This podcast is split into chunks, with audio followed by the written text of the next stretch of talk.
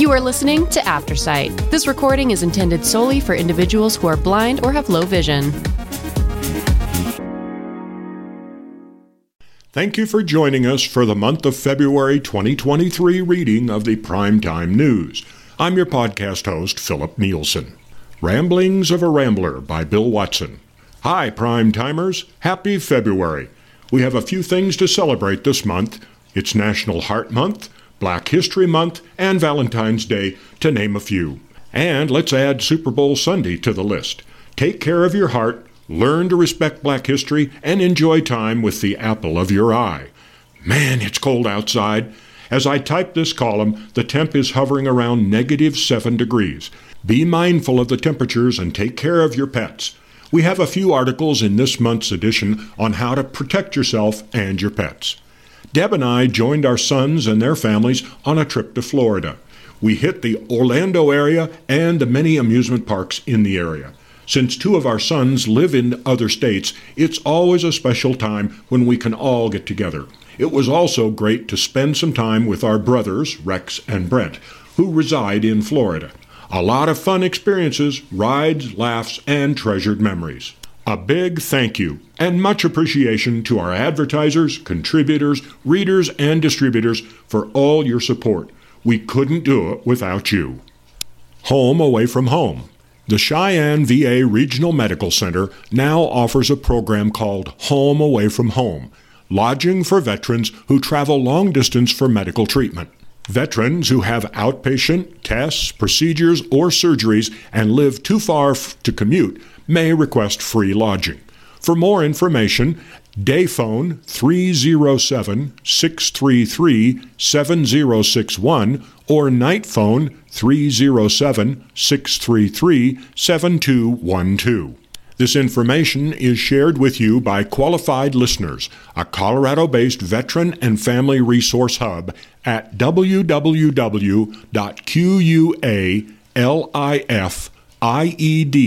www.QUALIFIEDLISTENERS.org. Save the Date Veteran Event. Qualified listeners, a Colorado based veteran and family resource hub, will be hosting the fourth annual Vet Connect regional event on Saturday, April 8, 2023, from 10 a.m. to 1 p.m. at Embassy Suites, 4705 Clydesdale Parkway, Loveland, Colorado. This free opportunity for veterans to connect with other veterans for camaraderie and fellowship in a comfortable environment. It's also a chance to learn what resources are available to them. There will be no speakers, nothing to sign up for, nothing to purchase. Refreshments will be served. Family members and active military are encouraged to attend. For more information, call 720 600 0860 or email R-E-S-O-U-R-C-E at Q-U-A-L-I-F-I-E-D-L-I-S-T-E-N-E-R-S dot O-R-G. Adams County launches first health department. The Adams County Health Department, ACHD, is proud to announce the official launch of the county's first ever health department. This new department is responsible for promoting and protecting the health of all residents in Adams County through a variety of programs and services, and believes the successful pursuit of public health requires an understanding of community and a shared future. Building a health department from the ground up is a monumental task, but with the dedication and hard work of our team, we were able to accomplish it in just nine months, said County Manager Noel Bernal. It required dedicated planning, strong leadership, and a relentless focus on one collective goal.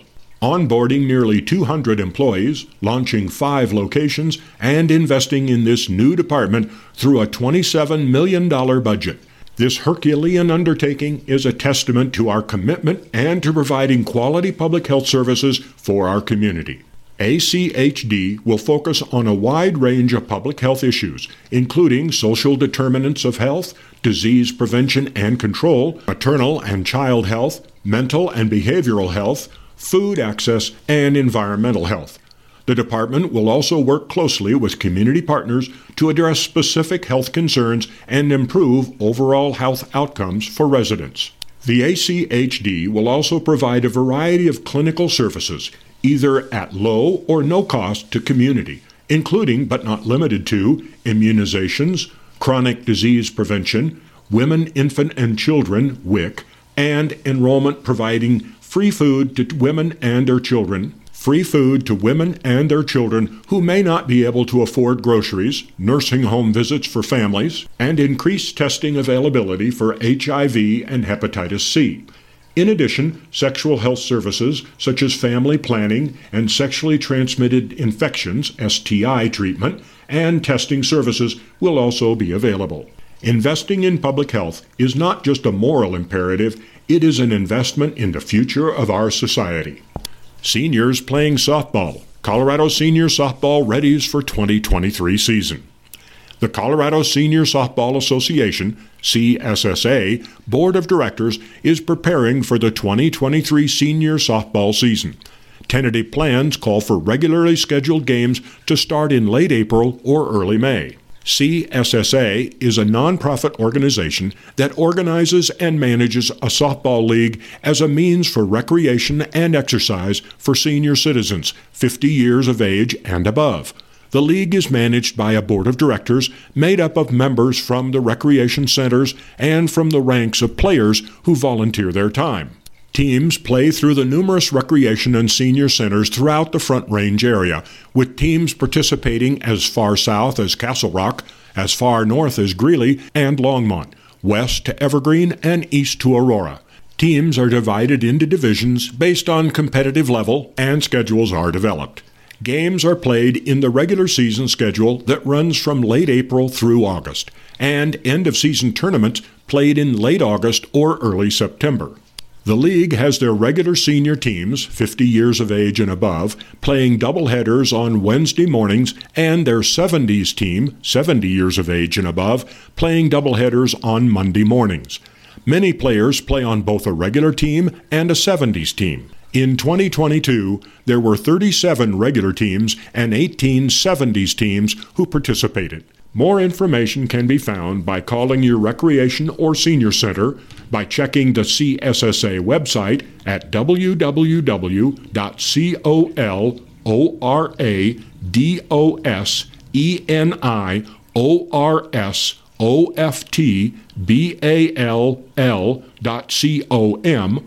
or by calling the CSSA Commissioner Stan Harbour at 303 721 8037 at home or 303 478 0695 cell phone.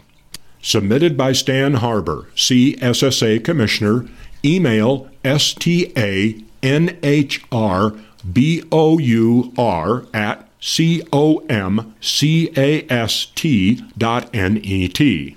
Hashtag I am Denver. Hashtag I am Denver documentary Reclaiming Denver's Chinatown made available to celebrate Lunar New Year. Descendants of early Chinese families relate history of long lost neighborhood in latest film from the Denver Office of Storytelling. The Agency for Human Rights and Community Partnerships is pleased to announce that the anticipated hashtag I am Denver documentary Reclaiming Denver's Chinatown produced by the Denver Office of Storytelling, is available to stream online along with four newly released feature stories. All five films are available with Chinese subtitles. The documentary premiered to a sold out audience at the Denver Film Festival in November. Several additional community screening and talkback events are in the works to show the film on the big screen in the coming months across the Front Range. Chinese immigrants made a home in Denver within a decade of the city's founding. So why doesn't modern Denver have a Chinatown? In reclaiming Denver's Chinatown, descendants of the city's original Chinese families relate the history of Denver's Chinatown, where it was located, and what happened to what was once the largest Chinese enclave in the Rocky Mountains. The film package is available at www.denvergov.org slash C-O-M-M-U-N-I-T-Y slash N-E-I-G-H-B-O-R-H-O-O-D-S slash O-F-F-I-C-E dash O-F dash S-T-O R Y T E L L I N G slash D O C U M E N T A R I E S slash H I S T O R I C dash C H I N A T O W N dash D E N E R dash H O dash A L L E Y dash C H I N E S E dash D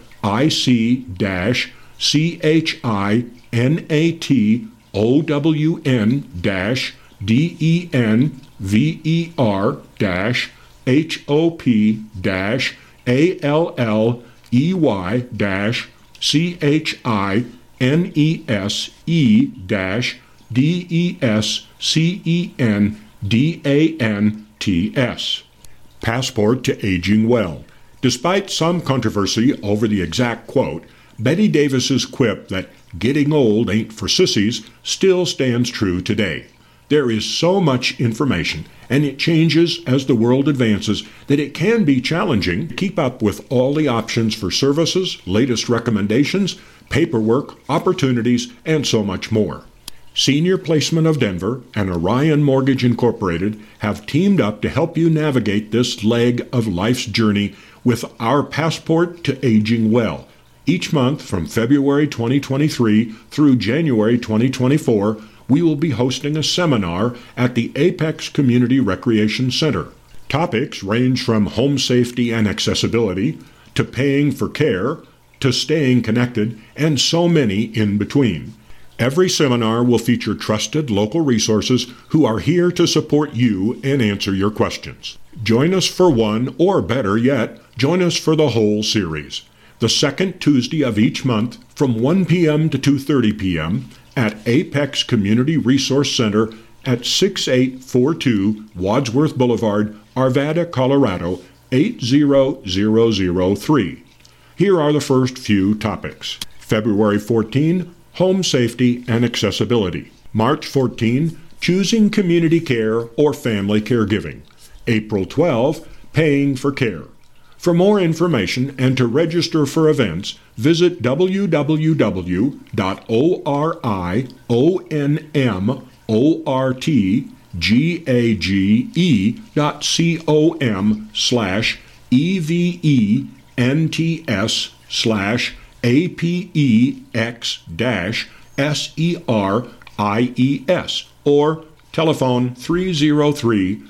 469 1254. AARP Colorado accepting 2023 Community Challenge Grant applications. The annual program aims to make communities in Colorado more livable for people of all ages. AARP Colorado invites local eligible organizations and governments across the country to apply for the 2023 AARP Community Challenge Grant Program, now through March 15 at 3 p.m. Grants fund quick action projects that help communities become more livable in the long term by improving public spaces, transportation, housing, civic engagement, diversity and inclusion, and more. Now in its seventh year, the program is part of AARP's nationwide Livable Communities Initiative which supports the efforts of cities, towns, neighborhoods, and rural areas to become greater places to live for all residents, especially those age 50 and older. AARP Colorado is committed to helping communities across the state become great places to live for people of all ages, with an emphasis on people age 50 and older, said Angela Cortez, AARP Colorado Interim State Director.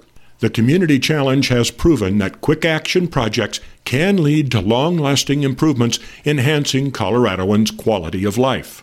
Previous Community Challenge grants have led to impressive results, with nearly half of grantees leveraging their projects into additional funding support from private and public sector partners, and 8 in 10 overcoming barriers and advancing change. In 2023, the AARP Community Challenge is accepting applications across three different grant opportunities, two of which are new this year.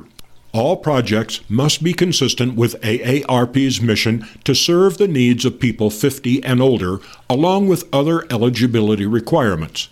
AARP will prioritize proposals that are inclusive, address disparities, and directly engage volunteers age 50 and older. New this year, the program will provide capacity building microgrants paired with additional resources such as one on one coaching, webinars, cohort learning opportunities, and more for improving walkability and starting or expanding a community garden. Also new this year, the Community Challenge will also offer demonstration grants. A portion will be focused on transportation improvements with funding support provided by Toyota Motor North America. Another portion of demonstration grants will focus on promoting greater awareness of the benefits of accessory dwelling units as a housing solution. AARP will also offer grants under a flagship opportunity to support projects that improve public places, transportation, housing, diversity, equity and inclusion, digital connections, community health, and economic empowerment, and new this year, community resilience and civic engagement. Since 2017, AARP has awarded more than $12.7 million to over 1,060 projects, including 22 in Colorado, through the Community Challenge to nonprofit organizations and government entities in all 50 states, the District of Columbia, Puerto Rico, and the U.S. Virgin Islands. The program provides direct support to all community types, including rural, suburban, and urban communities, with a special focus on the needs of those 50 and older. The Community Challenge is open to eligible nonprofit organizations and government entities. Other types of organizations are considered on a case by case basis. Grants can range from several hundred dollars for small, short term activities to tens of thousands of dollars for larger projects. The application deadline is 5 p.m. Eastern, March 15, 2023. All projects must be completed by November 30, 2023. To submit an application and view past grantees, visit www.aarp.org slash C-O-M-M-U-N-I-T-Y-C-H-A-L-L-E-N-G-E. AARP Colorado works in collaboration with communities across the state, bringing people together and providing resources and expertise to help make Colorado's counties, towns, and cities great places to live for people of all ages. Locally, we have been able to add to the arts in Lakewood, a community garden in Carbondale, a roadway in Boulder, and many other developments in communities. These grants transform vacant or underutilized public spaces, create intergenerational programs, host open street programs and festivals, and encourage safe biking and walking, among other community improvements. Weight loss coaches share five tips for healthy resolutions by United Healthcare in Colorado. Despite the annual chatter about New Year's resolutions, many of us give up by February, and only a few stay the course for a whole year. Why is that? Sometimes it's because we're not really committed to the goal. Other times, the resolution itself is the issue. It may be too broad or unrealistic, or there might not be a solid plan for achieving it. Here are some goal setting ideas from the coaches at Real Appeal, an online weight loss program available at no additional cost to eligible United Healthcare members and dependents. They recommend you start by asking yourself, what healthy changes do I want to focus on most? What do I feel confident about achieving? What am I really to start working on now? What is most important to me? Next, think about these five tips. 1. Focus on one goal at a time. Tackling too much at once may lead to inconsistency. Try sticking to one priority until you feel confident adding another. If you've decided to record the food you eat and start a daily exercise routine, consider focusing on your food journal first. After you've developed a reliable system for tracking meals, begin upping your exercise game. 2. Set realistic and measurable resolutions. Make sure each resolution is attainable and decide exactly how you'll measure its success. Use specific times and numbers to avoid vagueness. Instead of a resolution to have a less stressful morning routine, make it your goal to get out of bed by 6:45 a.m. each day. Instead of pledging to move more, resolve to add a brisk 30-minute walk to your daily routine. Start small, knowing you will always increase your measurable goals. 3. Make your goals enjoyable. Set resolutions you want to accomplish, not ones you think you should reach, and come up with ways to enjoy the time you've committed to them. For example, if your measurable goal is to eat five servings of fruits and vegetables every day, consider enrolling in a virtual cooking class that features interesting ways to add produce to dishes. 4. Plan for challenges and how you'll overcome them. Brainstorm a list of things that could get in the way of accomplishing your goals and come up with solutions ahead of time. Be honest about roadblocks and get creative with solutions. For instance, what will you do if the weather is bad? How can you add purposeful movement around your home or apartment? 5. Stay accountable and get support from people around you. Strong social support may improve your motivation, mental health, and behavior. Surround yourself with positive people and advocate for what you need to reach your goal. Consider asking a family member or friend to work with you on a common goal or join a group that will help you stay accountable. Go deeper.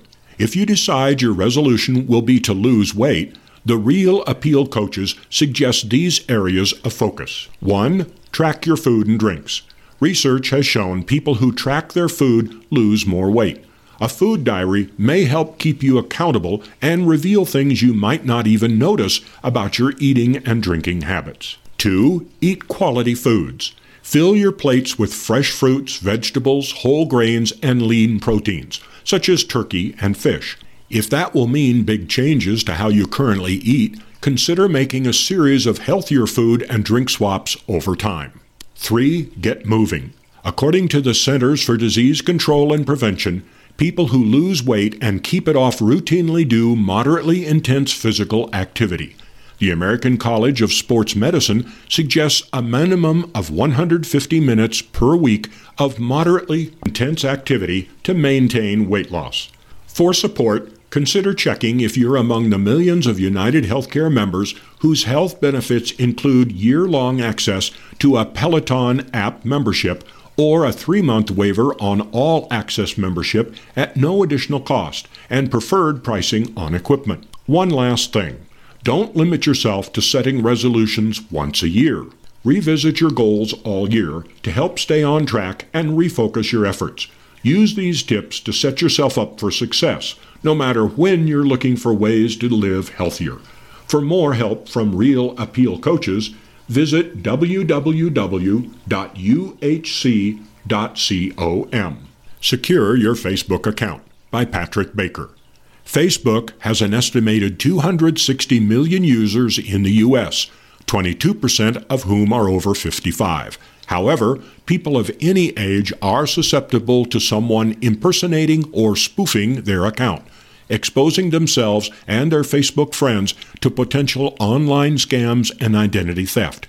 Worst case, a bad actor could seize your account and create serious difficulties for you attempting to restore your Facebook access, unless you take precautions. Last month, I discussed how to secure your Google account. This month, I'll focus on securing your Facebook account.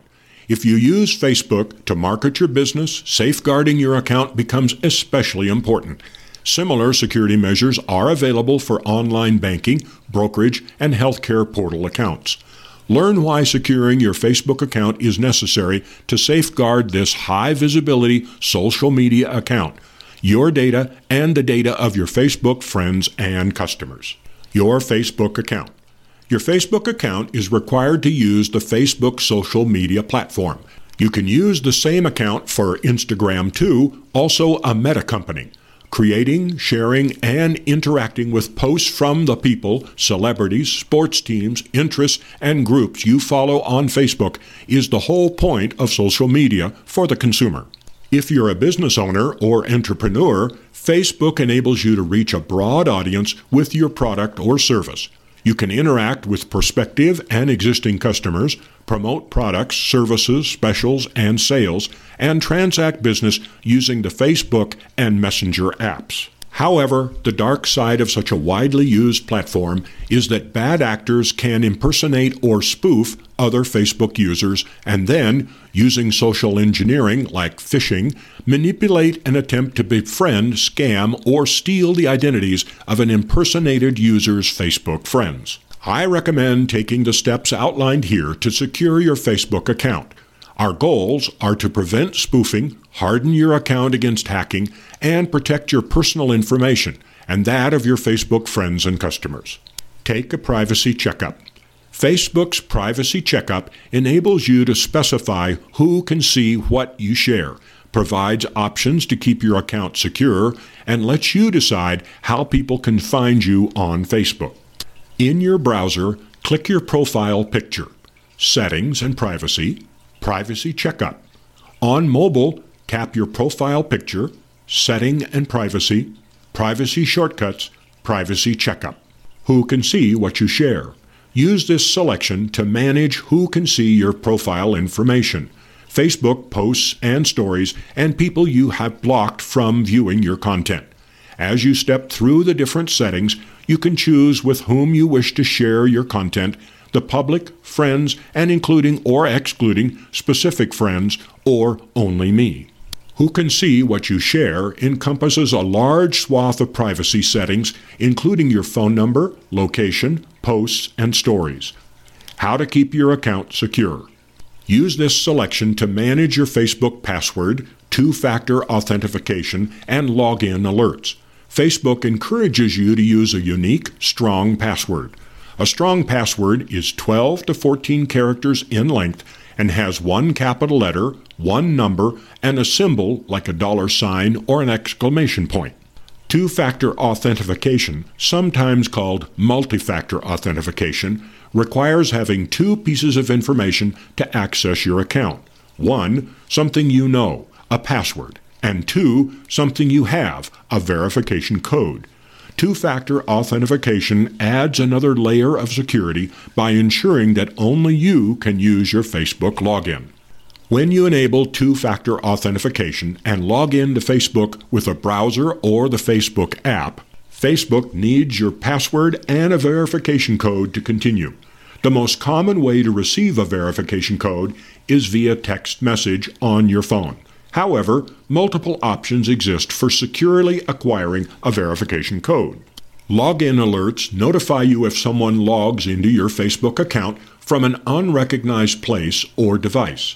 Facebook displays the device used and its location using Facebook notifications and email. If you receive a login alert, you should take appropriate action, such as logging out of Facebook sessions you don't recognize, changing your password, and enabling two factor authentication if necessary. How people can find you on Facebook.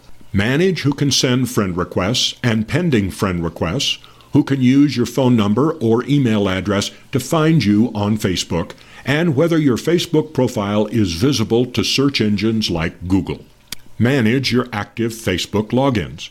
Keep your account secure by managing your active Facebook logins, especially if you receive an unauthorized login alert. In your browser, click your profile picture and then click Settings and Privacy, Settings, Security and Login. On mobile, tap your profile picture, then tap the gear icon, scroll down to Security, and tap Security and Login. Click See More or tap See All to see all of your Facebook login sessions, devices, and locations where you have active Facebook login sessions. Close all your active Facebook login sessions. Click or tap Log Out of all sessions to close all of your active Facebook sessions. Close individual Facebook login sessions. Click on or tap the three dot menu to the right of an individual session and do one of the following 1. Browser. Click Not You and secure your Facebook account or log out to log out of that session. 2. Mobile. Tap Secure Account to secure your Facebook account or log out to log out of that session. Harden the security of your Facebook account by using a strong password, enabling two factor authentication and unauthorized login alerts, especially if Facebook reports an unauthorized login.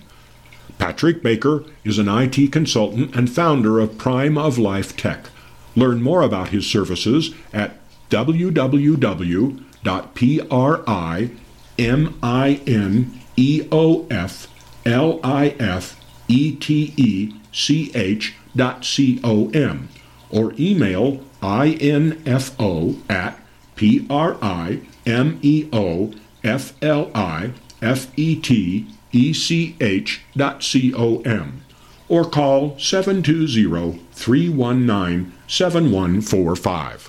The Miraculous Journey of Edward Tulane. The Denver Children's Theater returns to the JCC Mizell Arts and Cultural Center with a presentation of the play The Miraculous Journey of Edward Tulane. School groups and individuals are invited to enjoy this heartfelt story of a toy who learns about love. The JCC Mizell Arts and Cultural Center has reopened the Denver Children's Theater with a presentation of The Miraculous Journey of Edward Tulane, a book written by Kate DiCamillo.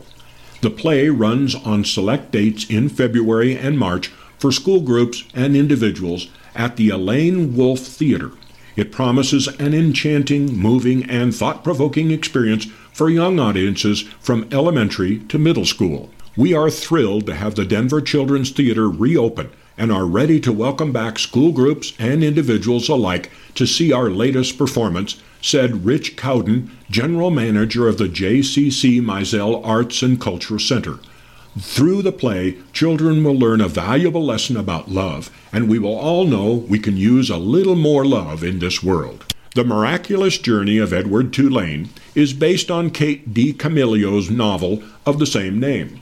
The play is a theatrical tour de force for the Denver Children's Theater Ensemble of professional actors and musicians. The story is about an expensive toy rabbit made of china named Edward Tulane. He is loved by a little girl named Abilene, but Edward doesn't care.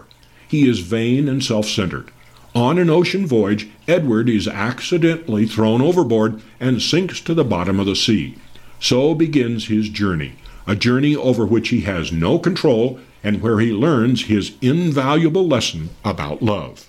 The performance is 45 minutes and suitable for kids in grades 1 through 8. School groups are encouraged to attend performances through field trips. Tickets are $10 and shows run at 10 a.m. or 12 p.m. on February 14, 17, 22, 23, 24, and 27, and March 3. One free adult ticket is available for every 20 student tickets for those attending through a school field trip. Financial assistance is available for school groups that demonstrate need. Patrons can email or call the JCC Mizell Arts and Cultural Center box office at boxoffice at jccdenver.org or 303 316 6360 for more information.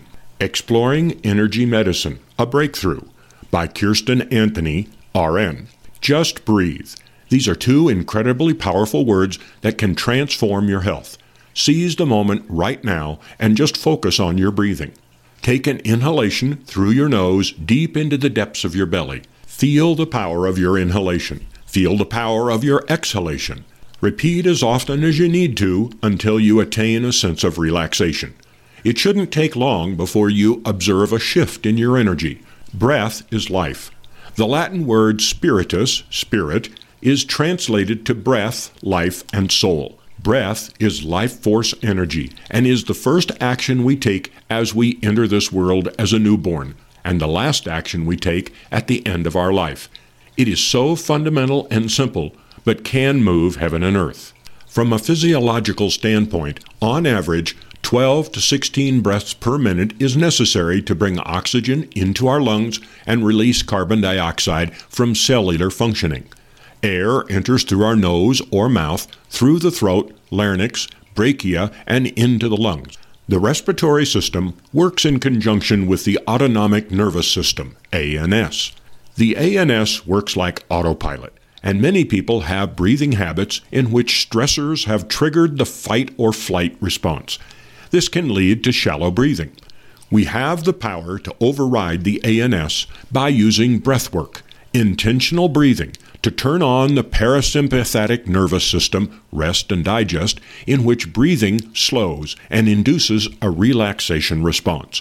One of the first steps in breathwork is to become aware of your current breathing pattern. Many people breathe in ways that don't fully engage your diaphragm, which in a relaxed state is how we are made to breathe fully. The diaphragm is a muscle at the base of the chest which you can feel move at the bottom of your rib cage when taking a deep breath. Breathing should be relaxed and full, inhaling into the diaphragm, in and out through the nose. Breathing through the nose has many benefits. The nose is a filter that helps capture unwanted guests to our respiratory system, like allergens, viruses, and bacteria. Breathing through the nose produces nitric oxide, which aids in this immune function as well as being a vasodilator, which improves oxygen circulation. The nose is also a natural humidifier, and breathing through the nose can improve lung capacity and strengthen the diaphragm. Take deep breaths into the diaphragm, breathing through your nose. Stress can easily shuttle a healthy pattern into chaos. Breathwork can help inform our bodies back into homeostasis. Breathwork can benefit the body in many ways.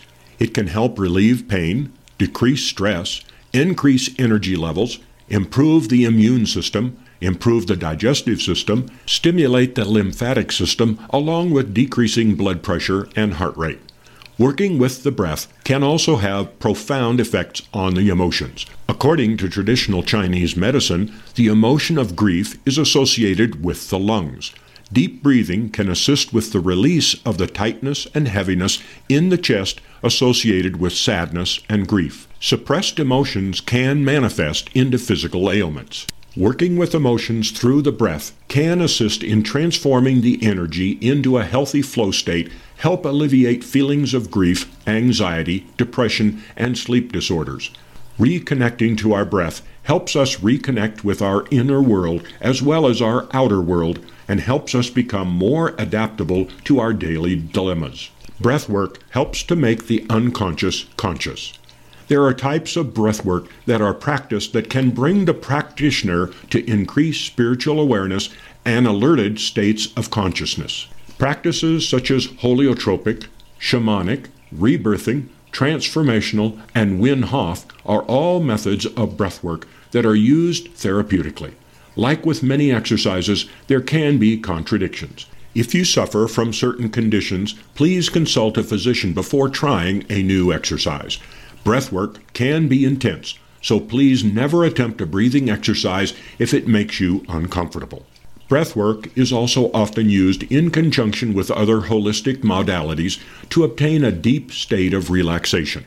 Practices such as Qigong, yoga, meditation, visualization, mindfulness, and sound healing may all incorporate breathing exercises into a session. Breathwork, in conjunction with these practices, encourage a deeper healing effect and can enhance just about any practice. An example of incorporating two modalities is the use of toning and breath together. Toning is the use of the voice and vocal systems to bring balance to the body.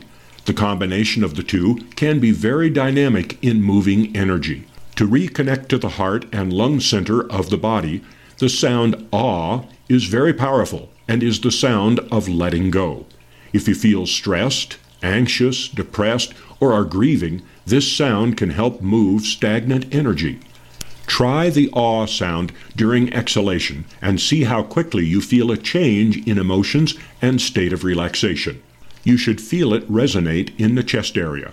With practice, this can help repattern your energy state of homeostasis but can be practiced at any time you need a shift in emotions. Breathwork is a beautiful entry point to healing. But know that healing isn't necessarily a cure, and healing isn't always a destination point from A to B. Healing is an expression and renewal into wholeness. It is a spectrum of energies that flow from one state to another, just like the inflow and outflow of the breath. Healing should be playful and joyful. Play with the breath and feel the energy of your emotions and where they reside. Relax, breathe deeply, go inward. Rest in this moment, for each breath is life and each breath is a gift. This content is not intended to substitute for professional medical advice, diagnosis, or treatments.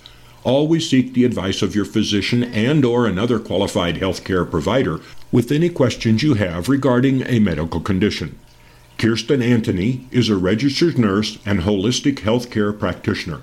She offers in home services of foot care, reflexology, sound healing, and healing touch to those in the Denver metro area. For more information, please visit www.kirsteny.net or www.facebook.com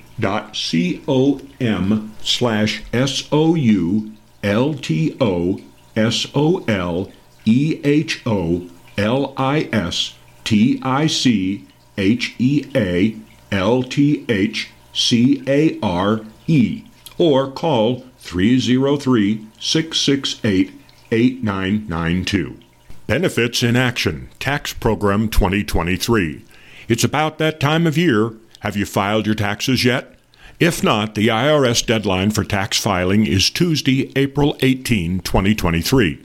If you're looking for a tax site to help you file taxes, look no further than Benefits in Action. We are a volunteer income tax assistance, VITA, tax site operating under the umbrella of the Tax Help Colorado program. We will be in operation for tax filings beginning February 7, 2023 and ending April 13, 2023. Benefits in Action is offering free tax assistance to low income Coloradoans as part of the VITA tax program. This means our volunteers and staff members provide no cost tax filing assistance to those that meet the VITA program requirements. These requirements include having a gross income of less than $60,000 a year, not having a business that operates at a net loss, and not having more than $35,000 in business expenses. They also include not claiming certain credits and deductions, such as the health coverage tax credit. However, rest assured that we can prepare most tax filings that come our way this tax season. If you qualify for the VITA tax program, you can contact Benefits in Action at 720 221 8354 or via email info at b-e-n-e-f-i-t-s-i-n-a-c-t-i-o-n dot o-r-g. Our intake coordinators can schedule an appointment for you and discuss the documents you will need at the time of the appointment. These documents include, but are not limited to, your valid photo ID, your Social Security card, the Social Security card for everyone in your tax household, and documentation proving your income and expenses. This documentation includes W 2s, 1099s, Social Security statements, proof of interest, dividends or retirement income, and any expenses you intend to claim or itemize. We will be scheduling appointments on Tuesdays and Thursdays from 3 p.m. to 7 p.m. starting Tuesday, February 7 and ending Thursday, April 13. We will also schedule appointments on Saturdays from 10 a.m. until 2 p.m., beginning Saturday, February 10 and ending Saturday, April 8, 2023. Does this information make you interested in filing your taxes?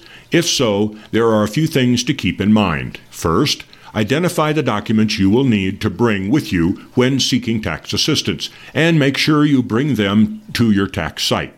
Second, if you are married and filing jointly, make sure that both you and your spouse come to the tax site, as both of you will need to sign important documents, including the actual tax return. Finally, please do not wait until the last minute to start your taxes. The sooner you file taxes, the better. For more information, you can also call Benefits in Action at 720-221-8354 or email us at info at B-E-N-E-F-I-T-S-I-N-A-C-T-I-O-N dot O-R-G. We are happy to help you with your tax-related needs. Artists create age positive birthday cards as part of Changing the Narrative's anti ageism campaign. Frustrated by the racks of birthday card options that mock older adults as weak, deaf, forgetful, and crabby? The Colorado based anti ageism group Changing the Narrative is making birthday card shopping empowering and uplifting, producing age positive cards that celebrate aging and honor the recipients. A contest attracting submissions from professional greeting card designers from around the country resulted in 10 winning birthday cards, all designed by women, several by women of color, to be part of a collection of age positive cards. The artists are from cities and states across the country, including San Diego, California, Seattle, Washington, St. Paul, Minnesota, and Fort Collins, Colorado. The original contest that accepted applications only from Colorado based general artists was wildly successful, with the birthday cards selling quickly to buyers around the country. As a result, and due to popular demand, Changing the Narrative decided to expand the contest nationally. We chose the artists based on their creative talents and enthusiasm to join the movement to end ageism, said Janine Vanderburg, director of Changing the Narratives we invited experienced, professional, and successful greeting card designers to participate in the contest. The wonderfully diverse designs share one thing a message that age is something to celebrate. Ageism harms all of us, said Melissa Mecca of Fort Collins. If my art can help shift the perspective of any marginalized group, then I feel like I'm doing the work I was set out to do. Changing the narrative challenges the notion perpetuated in many traditional birthday cards that we should feel bad about aging, that getting older is all about decline, deterioration, and depression. In the effort to be humorous, some of the cards portray older adults as bench sitting curmudgeons, boozy women who can't remember what they just said, flatulent grandparents, or lecherous old men, all reflecting and reinforcing the negative stereotype about getting older. But ageism isn't funny, it's harmful. A recent survey found that 93% of older adults in the U.S. experience ageism, and research by Dr. Becca Levy of the Yale School of Public Health shows that having negative beliefs about aging affects our physical and mental health, increases the likelihood of developing dementia, and decreases our lifespan. Sarah Schwartz, aka the Paper Nerd, editor in chief of Stationery Trends magazine, said, Over the hill cards have been the norm, and that concept wasn't challenged until recently. The conversation is changing, but cultural changes take a while. The momentum is building. Cards are micro conversations. With one card and one person, you can evolve your perspective. For Vanderburg, that's the point. She continued, our goal at changing the narrative is to not only raise awareness and understanding of ageism, but also to make a real world difference. We want to change how people think, talk, and act about aging and ageism. We want to change the message we hear in our workplaces, in our doctor's offices, and in our everyday lives. And we want to change the stories we tell about ourselves as we age. Sharing happy birthday messages that make us smile or laugh in celebration of aging instead of mocking older people is an important step in changing the stories that our culture feeds us about getting older. For more information on how to support these winning artists through these birthday cards and to learn more about ageism and what you can do to address it, please visit www.changiNGT H E N A R R A T I V E C O dot O R G. Changing the Narrative is a U.S. based company changing the way people think, talk, and act about aging and ageism through evidence based strategies, strategic communication, and innovative public campaigns. Our end game? To end ageism together. Can you reduce the Medicare surcharge? Before you turn 65, you'll want to become familiar with Medicare's rules and features.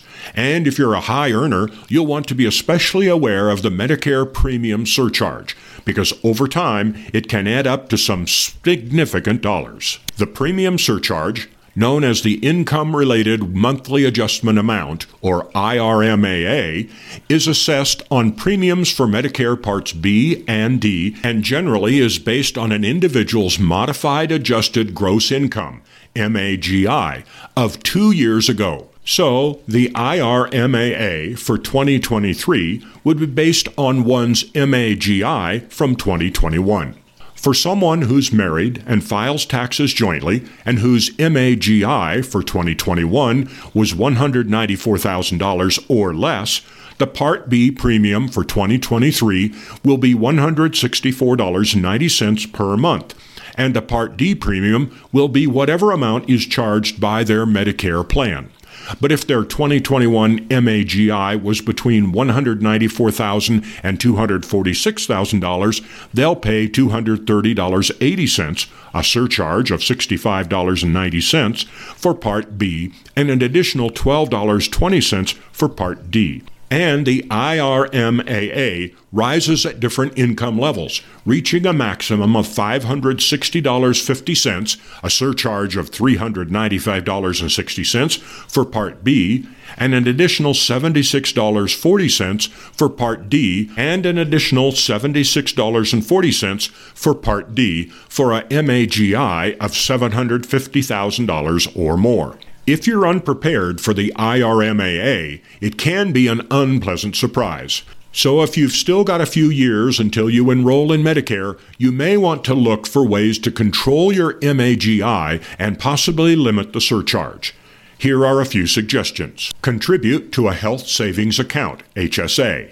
If you have access to a health savings account, HSA, your contribution will reduce your taxable income, helping you on the IRMAA issue. Furthermore, any investment growth within your HSA is tax free, as are withdrawals for qualified medical expenses, which can include Medicare premiums, deductibles, and copays. Contribute to a Roth IRA. Roth IRA withdrawals are tax free, provided you don't start taking them until you're 59, and you've had your account at least five years. These tax free withdrawals can enable you to avoid taking taxable withdrawals from other accounts, which may help you avoid an increase in your IRMAA. Consider a Roth IRA conversion you could convert some or perhaps all the assets of a traditional IRA into a Roth IRA. But you'll need to consider the impact of taxes, any deductible contributions to your traditional IRA, and the earnings generated by these contributions will be fully taxable the year of the conversion. So you'll want to have funds outside your IRA available to pay these taxes. Also, timing is important. To be on the safe side, you might want to complete the Roth conversion three or more years before you enroll in Medicare, so the conversion and the likely increase in your MAGI won't increase the IRMAA.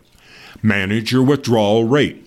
Taking large withdrawals from your retirement accounts can bump up your MAGI bracket and your IRMAA. So, as you near retirement, you'll want to establish a sustainable withdrawal rate, one that provides you the income you need, but without going overboard.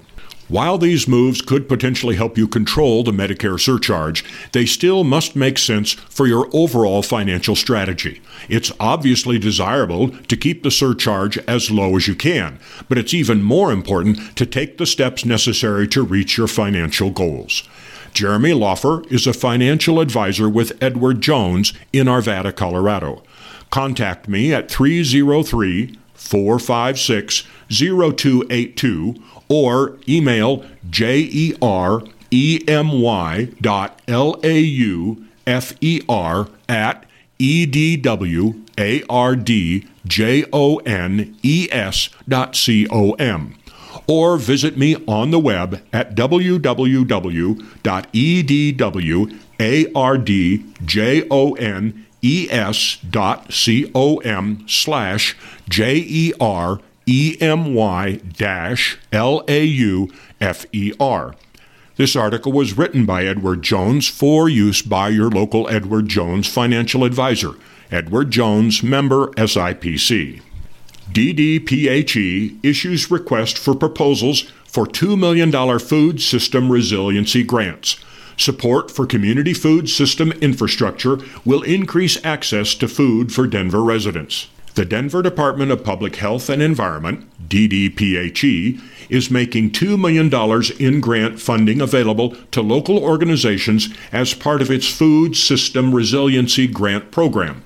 DDPHE has issued a request for proposals, RFP, from qualified local nonprofit organizations to address citywide food insecurity as part of the City and County of Denver's COVID 19 recovery efforts. The Food System Resiliency Grant Program focuses funds on improving infrastructure, operations, and food systems. The goal of the program is to support local food systems infrastructure that enables organizations to more effectively obtain, store, and distribute food to ensure better preparation for future food system crises. Because the program is meant to address systemic food insecurity, funds are not eligible for the direct purchasing or distribution of emergency food. Funded through Denver's American Rescue Plan Act, ARPA, allocations included in Mayor Michael B. Hancock's 2022 budget and informed through community feedback, DDPHE will provide grant funding to enable community food serving nonprofit organizations to improve their emergency food crisis infrastructure. The pandemic stressed family budgets and exacerbated food insecurity not only here in Denver, but across the country. With our ARPA funding, we're empowering nonprofit partners to bolster their long term food resiliency infrastructure to support families in need and our community as a whole, now and in the future, Mayor Hancock said. As the COVID 19 hunger crisis has intensified and continued, food pantries, emergency food providers, farmers, and food producers have worked to provide millions of meals to community members in need. This sustained community food work has exposed and intensified vulnerabilities in our existing food system, supports at risk residents as transportation, buildings, and resources have been inadequate to meet food demands. Nonprofit organizations need resources to support longer term food systems resilience, like funds for building infrastructure, transportation, staff training, and mental health support. Supporting our community food partners will generally improve crucial food access to Denver residents who are unable to access them otherwise in a crisis, said DDPHE Executive Director Bob McDonald. The better our Denver Food Network is prepared for unexpected surges in demand for food as our community experienced during COVID 19, the greater the outcomes will be for our community. DDPHE is currently accepting applications that support Denver food systems in the following program priority areas. Facility infrastructure upgrades, such as plumbing, electrical, or renovations to improve the efficiency of operations, warehousing, and food storage, loading or packaging equipment, software, and other food equipment or materials storage, handling, processing, preparation, packaging, transportation, and distribution of food, supplies, program operating expenses, equipment and capital infrastructure costs, value chain management improvements, transportation or loading improvements such as purchasing or leasing trucks or other vehicles, or pallet jacks, forklifts, carts, conveyor belts, etc labor, staffing, personnel, programs, evaluations, program outreach, and community engagement, federal benefit enrollment assistance, and marketing costs. Read more on our website or view the full request for RFP. Proposals are due at 11:59 p.m. local time on Tuesday, February 21, 2023. Proposals should be submitted online through BidNet. Find more information about food systems. A virtual information session will be held on January 5 at 1 p.m. for interested applicants. Museum of Boulder and NAACP partner to create Black History exhibit, proclaiming Colorado's Black history, scheduled to open in 2023, by Micah Smith. The Museum of Boulder and the Boulder branch of the NAACP have partnered to create a new Black History exhibit called Proclaiming Colorado's Black History. The Museum of Boulder is partnering with the Boulder branch of the NAACP to create a new Black History exhibit called Proclaiming Colorado's Black History. We are trying to think of a name, and someone said, Reclaiming Boulder's Black History. And I said, We haven't even acknowledged Boulder's Black History yet, said Glenda Strong Robinson, civil rights activist and NAACP member. So we're going forward with Proclaiming Boulder's Black History. Robinson says she's excited about the project following a recent visit to the museum where she didn't see many stories about black Coloradoans. There have been innumerable African American people in this area that I know of who've made significant contributions to the economy, to the culture, Robinson said. After receiving that feedback, the Museum of Boulder decided to take action. Museum officials applied for a federal grant and are currently working on creating a Black History exhibit with help from the NAACP and social historian and food critic Adrian Miller. So we are really looking at what are the churches, the businesses, the community centers that have their own archives. Who are those family historians? Who are those community historians that have been gathering stories, that have been taking notes on the back of photos? You know, those things that sometimes we take for granted, said Emily Zinn, Director of Education for the Museum of Boulder. Zinn says there are so many stories to tell. Penfield Tate is the only black mayor that Boulder's ever had, Zinn said. Dr. Charles Nilon, he was the first African American professor at CU Boulder, Robinson said. Robinson and Zinn say the exhibit will tell the stories of black trailblazers and everyday Coloradoans alike. Zinn says over the next year, the museum and the museum partners will work to collect stories and items for the exhibit, which is scheduled to be completed by 2023. Soar into the new year and explore flight and space at Wings Over the Rockies. Wings Over the Rockies, Wings, announced today its first quarter event schedule, giving visitors an insight to what's to come so they can plan a visit or two in the coming months. Some highlights include an existing new exhibit which starts in February. 2023 Air and Space Camp. Registration is now open for Wings Air and Space Summer Camp, where campers will be immersed in a week long aerospace experience. The in person camp covers STEM related subjects for elementary and middle schoolers. Participants will take a trip to Mars, fly drones, learn about deep space travel, and a whole lot more. Camps will be held at both Wings Air and Space Museum and Exploration of Flight locations. All camps are open to students ages 8 to 14. Breakfast Fly In. Visit Wings Over the Rockies Exploration of Flight, Centennial location, the first Saturday of each month for breakfast with a view. Visitors can enjoy breakfast from a local food truck, watch aircraft fly in, and explore interactive exhibits and simulators. The next dates are scheduled for Saturday, February 4 and March 4, starting at 9:30 a.m. Tickets are required. Aviation focused weekend showcase. Join Wings Over the Rockies exploration of flight for an immersive way to learn about aviation. A great experience for the entire family and a whole lot of fun. February 11th, Aerobatics Showcase. Seeing the world from unusual altitudes. This is a static event and will include a presentation on aerobatics and aerodynamics check out www.wingsmuseum.org slash EVENTS for more details on upcoming weekend showcases at Exploration of Flight. Pioneers, pace setters, and possibilities. Colorado on the aerospace frontier. Coloradoans have had a major impact across every aspect of aviation and space exploration. Visit Colorado's official Air and Space Museum in the historic Lowry neighborhood to see the newest exhibit focusing on Colorado's pioneers, pace setters, and possibilities, opening February 4th. Book signing featuring author Sharon Caples McDougle. Sharon worked with the Space Shuttle program, suiting up astronauts for launch over 20 years. Now she's suiting up for launch with Shay in her new children's book. Kids of all ages will love learning about the spacesuit from her adorable book on February 25th at 10:30 a.m. at the Air and Space Museum. Tickets are required. Spreading Wings Gala. This fundraising event helps support Wings' mission and will honor the achievements and advancements of Lockheed Martin.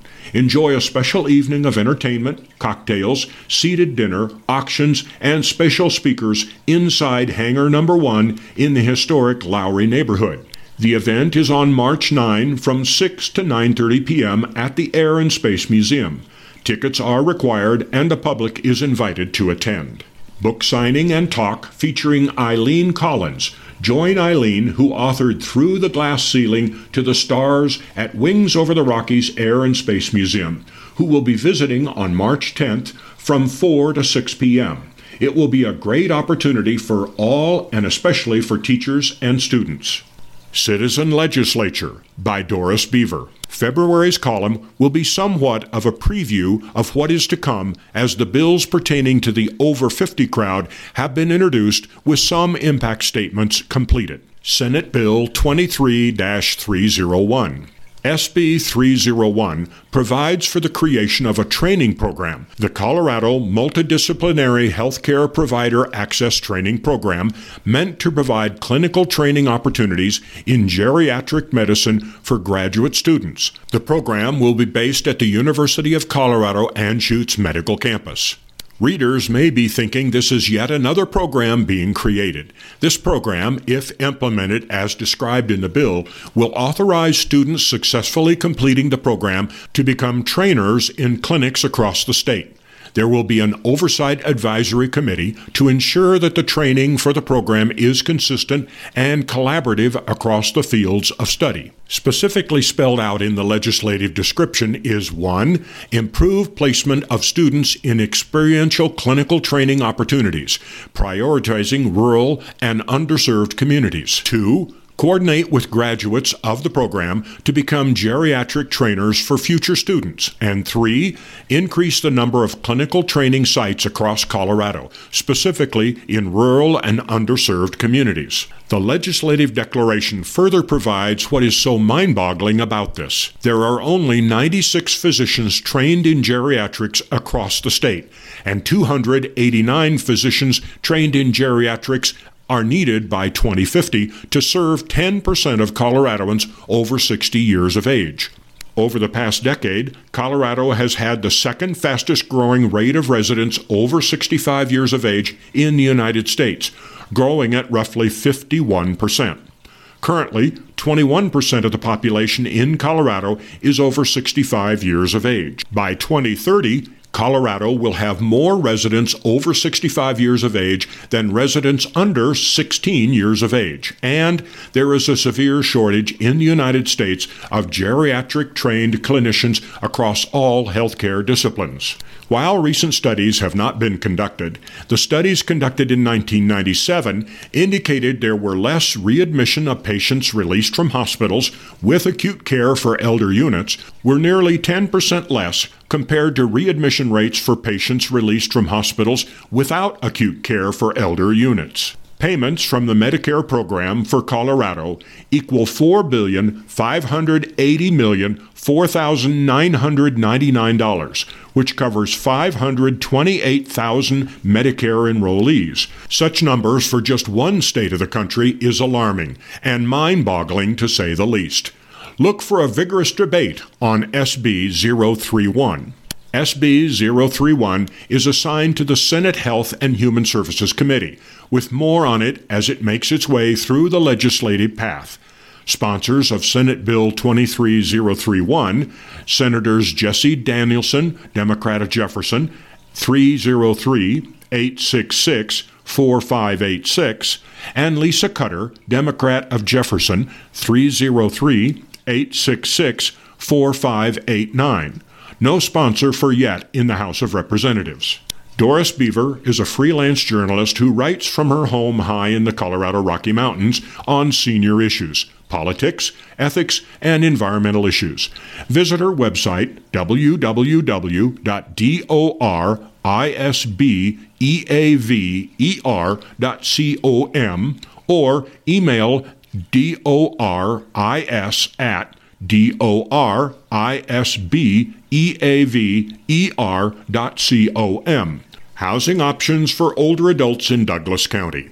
New housing opportunities planned for older adults, reverse mortgages, and other housing strategies will be discussed at the Seniors Council of Douglas County meeting on Thursday, March 2 from 10 to 11:30 a.m. Artie Lell, Deputy Director of the Douglas County Housing Partnership, will talk about these important topics. Older adults, as well as the general public, are invited to this free presentation at the Philip S. Miller Building, 100 3rd Street, Castle Rock. New housing, as well as established older adult housing, will be described by Lell, whose organization is located in Lone Tree. Senior housing is an option that appeals to many for various reasons. Information on how to obtain in depth free one on one counseling will be presented. There are options available to older adults to help obtain suitable housing. Lell will provide an overview of reverse mortgage lending, including the pros and cons of using this type of loan.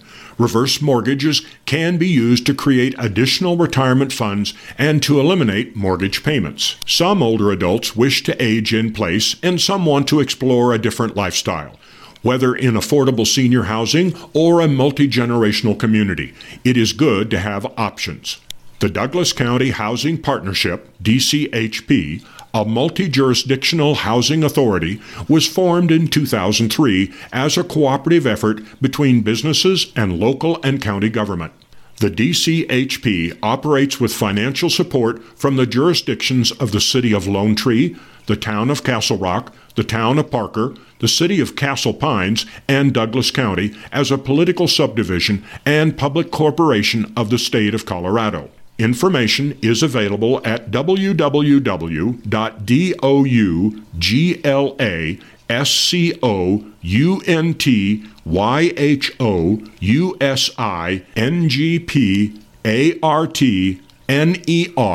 www.dougyuntyshipuneship.org. This column is hosted by the Seniors Council of Douglas County. The group's motto is Living Well, Aging Well. Meetings are generally the first Thursday of the month at various locations in Douglas County and are open to the public at no charge. Is there a topic you'd like addressed in the future?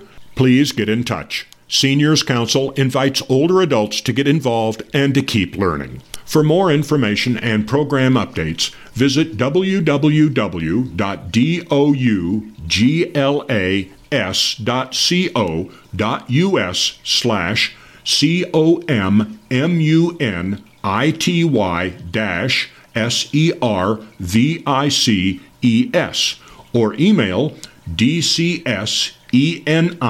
I T Y dash S E R V I C E S or at D-O-U-G-L-A-S dot C-O dot U-S or telephone 303 663 7681. Some meetings are available virtually. Please check the website for current information and links.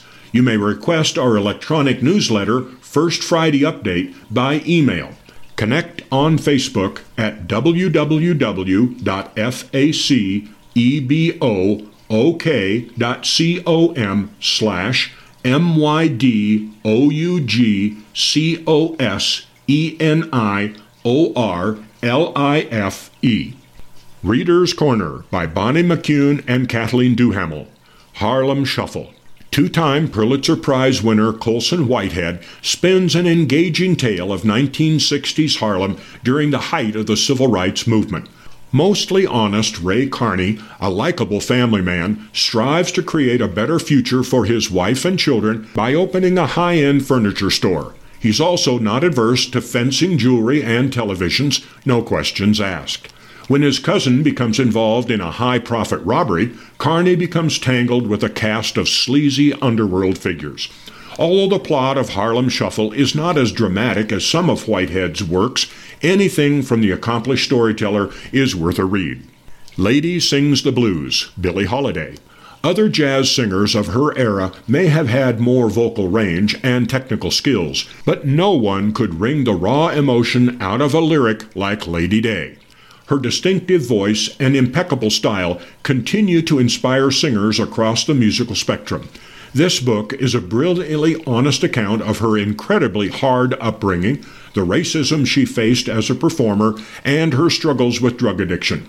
Reading about her life in her own words was both inspiring and heartbreaking. The Hate You Give, a Printz Honor winner by Angie Thomas. Although marketed as a YA book because the main characters are high schoolers, this is no patronizing glib view depreciating violence and racism. A heartrending telling of a young woman who loses a friend in terrible circumstances. It rings true and brings tears to the eye. Even better, it tempts readers to question their own beliefs and the society we're all haphazardly and irresponsibly created.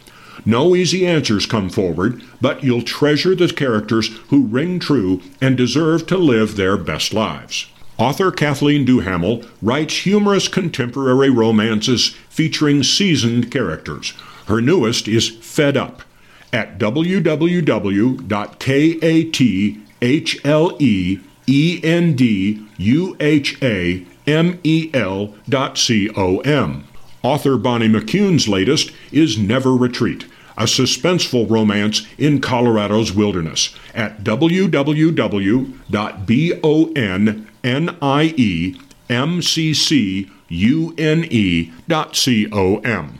New Year, New You. Reflections on Nutrition and Exercise. Faculty and staff from CU Nursing share thoughts on keeping weight loss resolutions by Bob Mook. At this point, those who resolve to lose weight in 2023 are either trending in the right direction, discouraged, or they're given up. If you fall in the latter two categories, maybe it's time to try a different approach. Though the common wisdom on weight loss is that one simply needs to increase exercise and reduce consumption, the formula is rarely that simple, particularly if you are older or if you've struggled with health issues. Because no two people are the same, there's no one size fits all formula for losing weight. To provide food for thought on meeting your fitness resolutions for 2023 and beyond, we asked some faculty and staff at the University of Colorado College of Nursing to share insights on what has worked for them and what might work for you. While our sources have seen results from their favorite fitness models, they agree that results may vary depending on your age, lifestyle, and personal preferences. Weight loss is the hardest thing we do as humans. It is almost the element that we beat ourselves up for again and again. According to Kim Paxton, DNP, APRN, Specialty Director of CU College of Nursing's Adult Gerontology Primary Care Nurse Practitioner Program. Kim Paxton's academic passion lies in translating theoretical research of health promotion into practice. Dr. Paxton has presented nationally and regionally on strategies, technology, and exercise integration for health promotion. She is not an advocate for dieting, however, and she discourages using the D word in her classes. I tell my students never to use the word diet in class, she says, because there is no diet. It's all about the balancing of nutrition. When you look at the balance of nutrition, it's not about calories, it's about the macros. What are macros? The term is short for macronutrients. Macros are fat, protein, and carbohydrates, and most individuals don't know how to balance them properly, Paxton says. In general, a macro based nutritional regimen emphasizes decreasing carbs and increasing protein and fats. It takes a higher metabolism to burn protein and fat, she says. I'm not saying go eat a stick of butter, but just a small percentage of an increase improves results. For example, Paxton says a protein enriched breakfast with eggs, turkey sausage, toast, and jelly is a good way to start a day. She also stresses eating slowly and meaningfully and avoiding stress eating.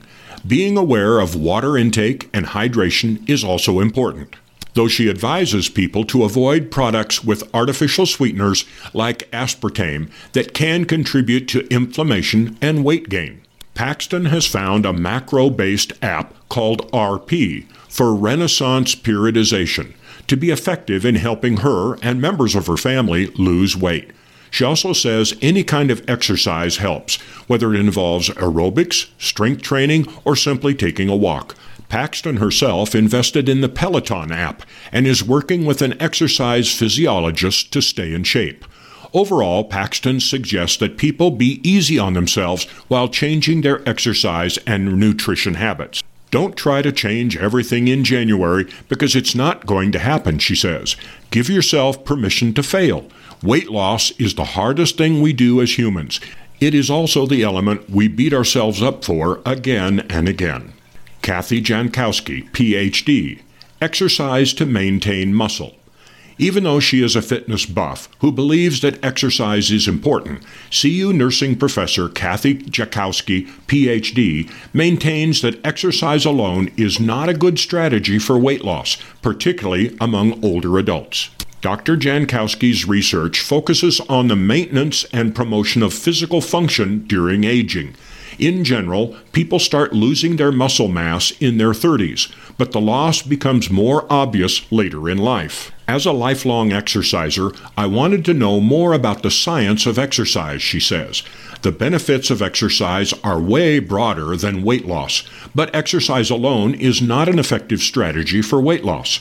For older adults, it's important to maintain or build muscle mass and muscle strength. The actual weight scale weight is not as important as what the weight is comprised of, she says.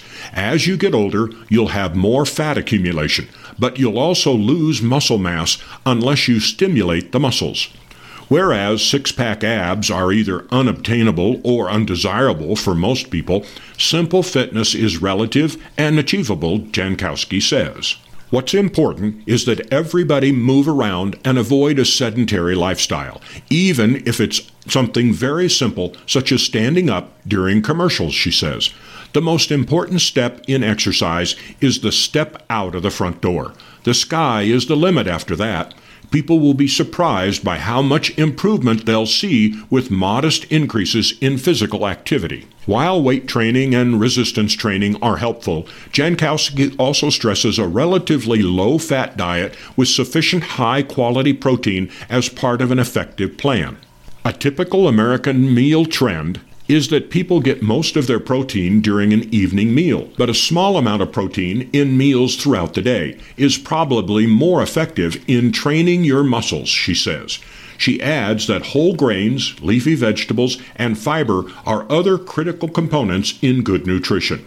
Jankowski encourages people to understand their limitations and set reasonable expectations when adopting a new fitness routine.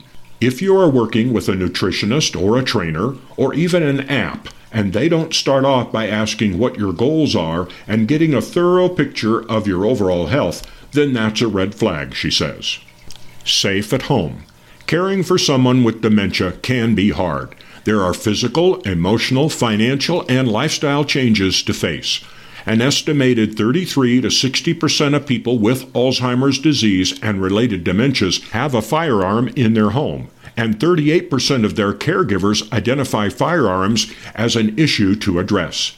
Discussing firearm safety in the home can be difficult, but having a plan in place can promote safety and help minimize caregiver stress. In collaboration with caregivers, dementia organizations, firearm organizations, and other experts, a team at the University of Colorado is studying the effectiveness of an online educational resource.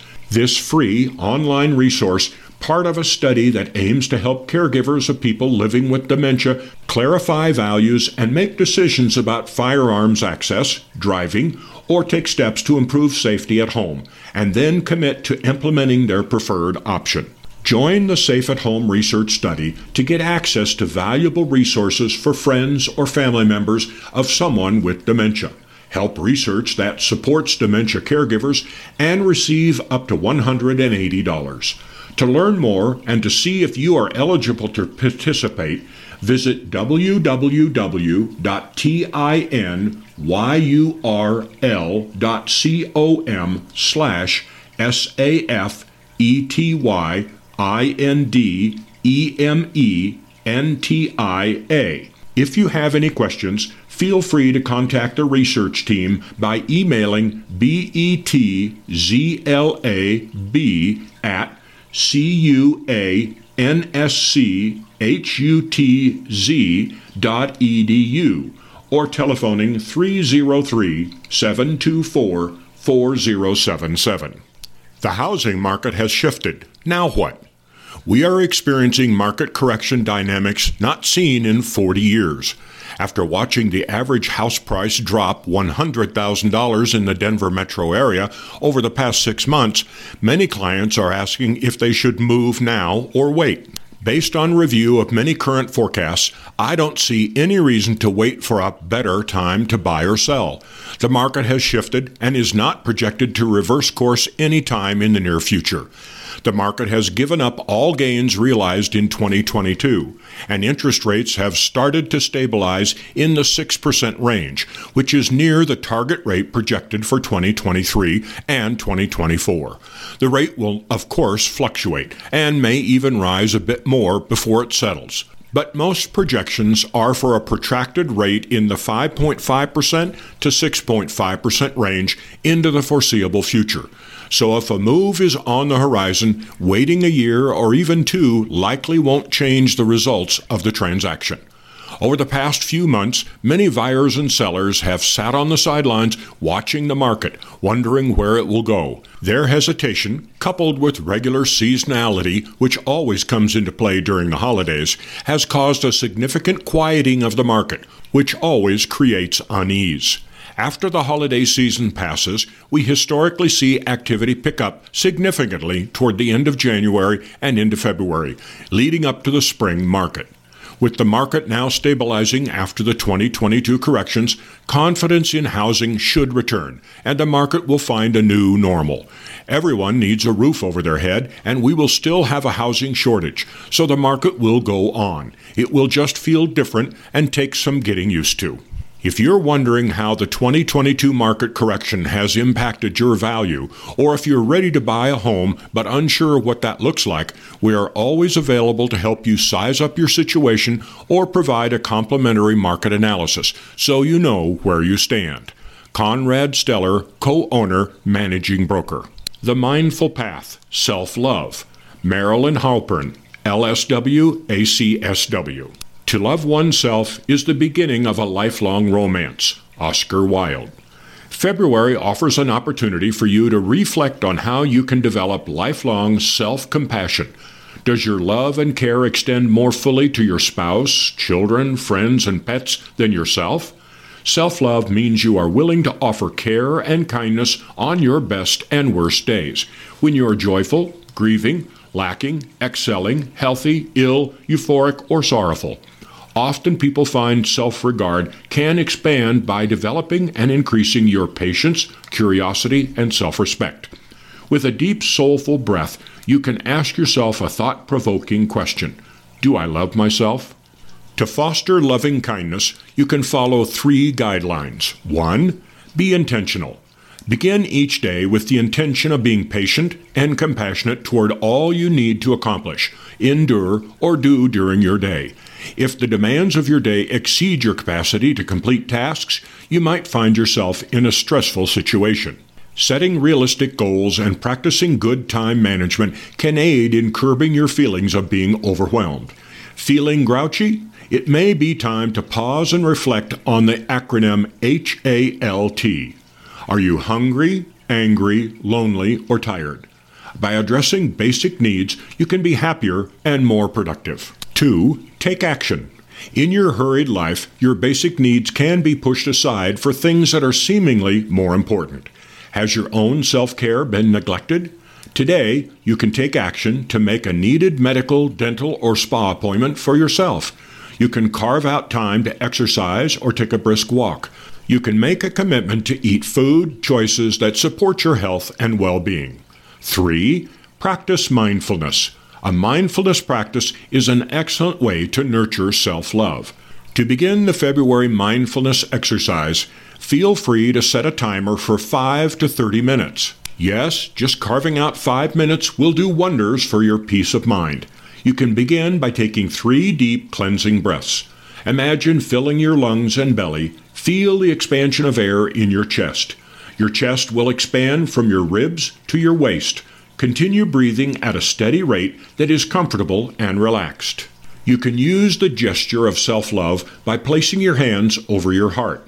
You will feel the warmth of your palm on your chest. Continue breathing full, steady breaths as you allow your eyes to close or your gaze to soften. You will feel your breath calming and relaxing your body. As you begin to relax, you can begin focusing on these phrases I am loved. I have compassion for myself. As you say the word I, gently press your palm toward your heart. Repeat the phrases and deep breathing for the duration of your exercise. When the time is over, quietly sit for three more deep, steady breaths. During this month, pay attention to the messages you send yourself. Is your self talk encouraging or negative? Try to find opportunities to extend compassion and kindness to yourself. Self love allows you to have better self care, and in turn, that allows you to better love, nurture, and help others. Often, change for better health, stronger relationships, and a happier disposition starts with how we choose to treat ourselves. Happy Valentine's Day. Marilyn Halpern is the founder and executive director of Aspen Care Services.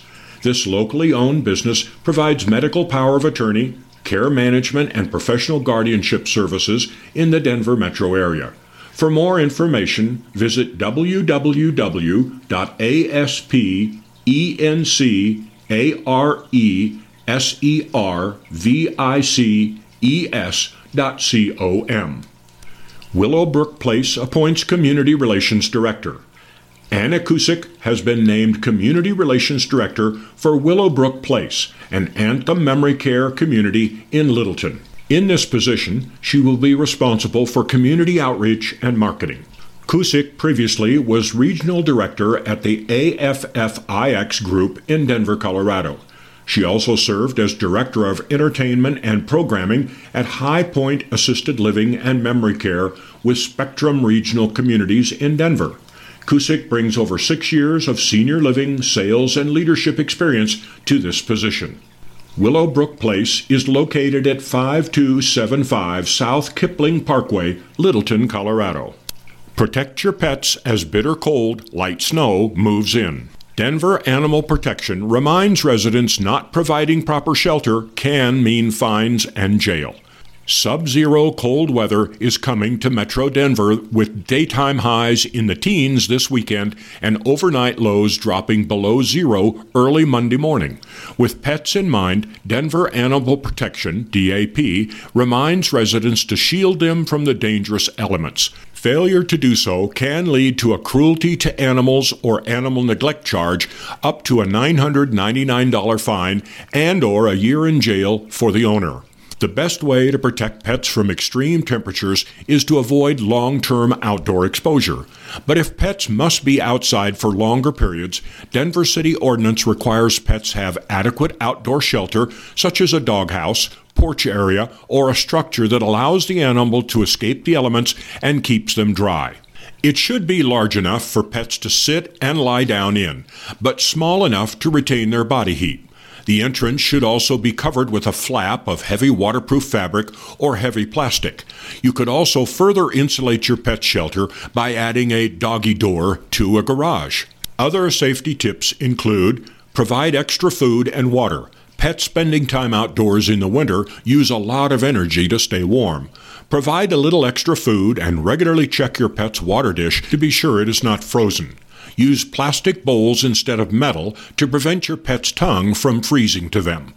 Don't leave dangerous and potentially lethal chemicals like snow melt or ice remover or antifreeze within your pet's reach.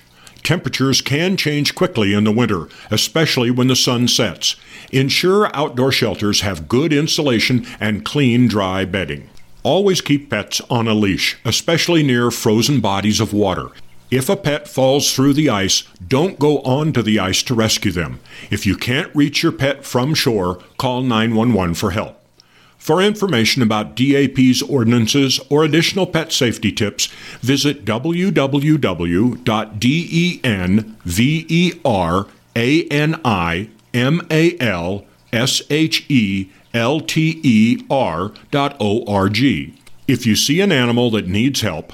please call DAP at 720 913 2080. Experts warning for Colorado households over rat invasion as cold periods drive them into homes. Rats are predicted to plague Colorado homes in January as they seek shelter from freezing temperatures. Pest control experts at the Pest Dude have predicted the rodent activity in homes across Colorado is due to pick up following freezing temperatures over the past month, and as the first half of January is typically the coldest in the year. The increase in rat invasions is caused by the animals seeking warmer sheltered spaces, such as attics and basements, to escape the harsh temperatures of winter. Zachary Smith, owner of the Pest Dude, says rodents, above all other pests, are a public health concern. They can cause considerable damage to both residential and business premises. Not only can they damage the structures of both residential and business properties, but they can also significantly affect a business's reputation. As temperatures continue to drop, we're seeing an increase in service calls as rats continue looking for somewhere warm to spend the winter. While most of us may associate rats with sewers and holes in the ground, brown rats are very nimble climbers and can be found in attics and inside walls. He adds that homeowners should look out for nests, droppings, and gnaw marks. The animals will also shred attic insulation, cardboard, and other soft materials to make their nest. So, how can Coloradoans avoid this impending invasion? Zachary Smith says rather than appealing to their appetite, effective control methods involve understanding their natural tendencies and fears, such as their skepticism of new objects and environments, neophobia. This is why traps and bait stations may be ignored for long periods of time before a rat is brave enough to investigate them, and why placing droppings or leaving them empty for a week can increase their effectiveness. It is also why poison may take days or weeks to kill a rat, as they can learn from the deaths of their peers and avoid the same fate. The Pest Dude has provided these seven tips on how to prevent or deal with a rat invasion. 1. Seal entry points to your home. 2. Trim all trees at least 3 feet away from the roof line. 3. Check your vents. 4. Clean up debris piles. 5. Clean up rats' favorite food, such as fruit. 6. Introduce natural predators. 7.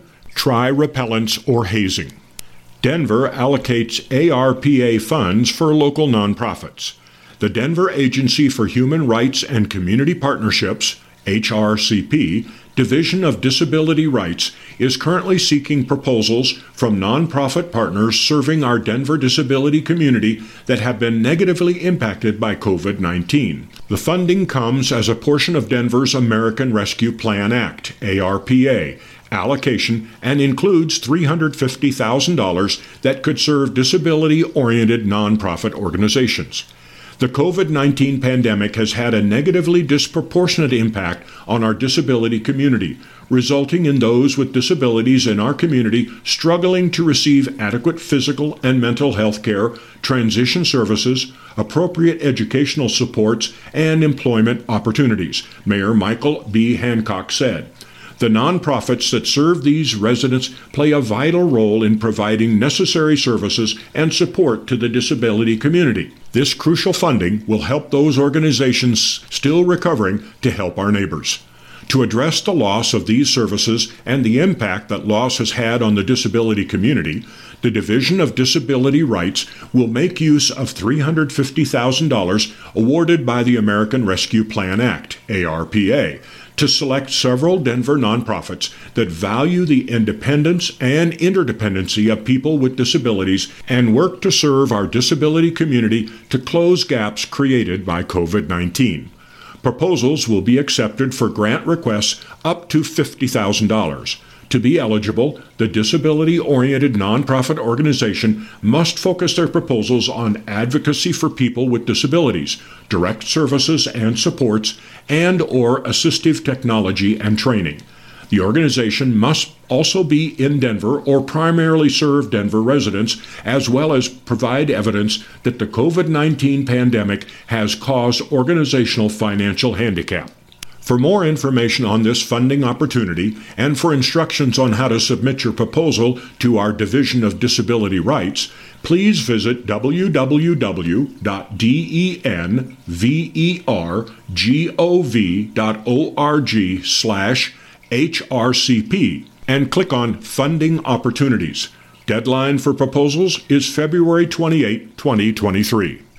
Apex Community Recreation Center, 13150 West 72nd Avenue, Arvada, Colorado, 80005. Telephone 303 424 2739 or 303 403 2550. You can stay updated on all the latest offerings by visiting www.apexprd.org. The following activities are all hosted at the Community Recreation Center, 6842 Wadsworth Boulevard, Arvada, unless otherwise noted. Save the date Super Bowl 52 and Cornhole event, Thursday, February 9, 11 a.m. to 12:30 p.m. Join Apex Annual Active Adult sponsors for a fun time playing cornhole and celebrating the 52nd Super Bowl. Prizes and refreshments are included. Save the date. Art Show. Art for the Young at Heart. Show dates February 13 through March 22. Community artists aged 50 plus and North Jefferson County area school children collaborate on this wonderful annual art show. The opening reception is Wednesday, February 15 from 4 to 6 p.m., with awards at 5 p.m. Sponsored by the Scientific and Cultural Facilities District, Jeffco Public Schools, and the Crafty Seniors. 50 Plus Spelling Bee, Wednesday, March 30, 1 p.m. Exercise your mind. Compete with other spelling whizzes in the 50s Plus Spelling Bee, sponsored by the Apex Annual Active Adult sponsors. Prizes and refreshments included. Contestants must be 50 or older and register by March 28. Arts and Crafts. Billiard Social, Monday, February 13, 6 p.m. Come play and socialize with others while receiving tips from an instructor. $12 resident, $14 non resident. Fundamentals of Drawing, Wednesday, February 15 through March 8, 6:30 p.m. Learn the basics and develop a sense of composition and style. $65 residents, $78 non-residents. Active adult trips. Tour of the town. Loveland, Thursday, February 16, 8:45 a.m. Start the day with brunch at the world famous Johnson's Corner restaurant following with a walk off the cinnamon rolls at the Benson Sculpture Garden and Loveland Museum, and ending the day browsing shops in downtown Loveland. $25 resident, $30 non resident. Save the date Boulder Dinner Theater, The Sound of Music, Thursday, May 4, 5 p.m. After 45 seasons, the BDT is closing its doors. The Sound of Music is the number one requested show at the Boulder Dinner Theater and the perfect way to say so long, farewell, auf Wiedersehen, goodbye to a community treasure in the local theater scene. $90 resident, $95 non resident. Rental opportunities at the center. Are you looking for an affordable space to hold a birthday party, retirement party, or celebration? The center offers small meeting rooms that are perfect for groups no more than 50, and the McCormick Hall is large enough to host up to 200 people. Call Michelle at 303 467 7197 for more information. Bemis Public Library. All events at Bemis Public Library, 6014 South Datura Street, Littleton, Colorado 80120. Telephone 303 795 3961. Senior Social Club every Thursday 9:30 to 10:30 a.m. for ages 50 and up. During the library closure, this event will take place at Atlas Coffee, 6504 South Broadway, Littleton, Colorado 80121. Stitch Circle, second and fourth Thursday of the month, 10:30 a.m. to 11:30 p.m. Calling all knitters, crocheters, and embroiderers. Bring in projects you've been working on and meet with other makers in the community. During the library closure, this event will take place at Atlas Coffee, 6504 South Broadway, Littleton, Colorado 80121. Board games at Bemis, February 10, 5 to 7 p.m. for all ages. Drop in for family friendly board game night. Space is limited, so arrive early. Pizza and snacks will be served. Please note, possible relocation due to library closure. Updated information will be available on the library's calendar and in the weekly program emails. Concert Jerry Schillinger, February 11, 1 to 2 p.m. for all ages. Guitarist Jerry Schillinger plays an eclectic blend of styles from across the eras. Please note, possible relocation due to library closure. Updated information will be available on the library calendar and in the weekly program emails. Card making, February 18, 10 a.m. to 12 p.m. for ages 10 and up. Create unique cards and envelopes to add a touch of old world charm to modern life. Registration required. Call 303 795 3961 to register starting January 20. This event will take place at Atlas Coffee, 6504 South Broadway, Littleton, Colorado 80121. The History of Movies with Active Minds, February 27, 2 to 3 p.m. for adults of all ages. At the turn of the 20th century, inventions by Thomas Edison and others introduced a new art form to the world motion pictures. From the early era of Nickelodeons and silent films to the era of talkies and the growth of Hollywood, movies went from a mere fad to an industry. Now, with the introduction of streaming services like Netflix, films are evolving once again. Join Active Minds as we roll out the red carpet and tell the story of movies. For more information on this topic, visit the course outline at www.activeminds.com slash T-O-P-I-C-S slash M-O-V-I-E-S dot H-T-M-L. Please note, possible relocation due to library closure. Updated information will be available on the library's calendar and in the weekly program emails. Dungeons and Dragons, February 22, 5 to 7:30 p.m. for ages 10 and up.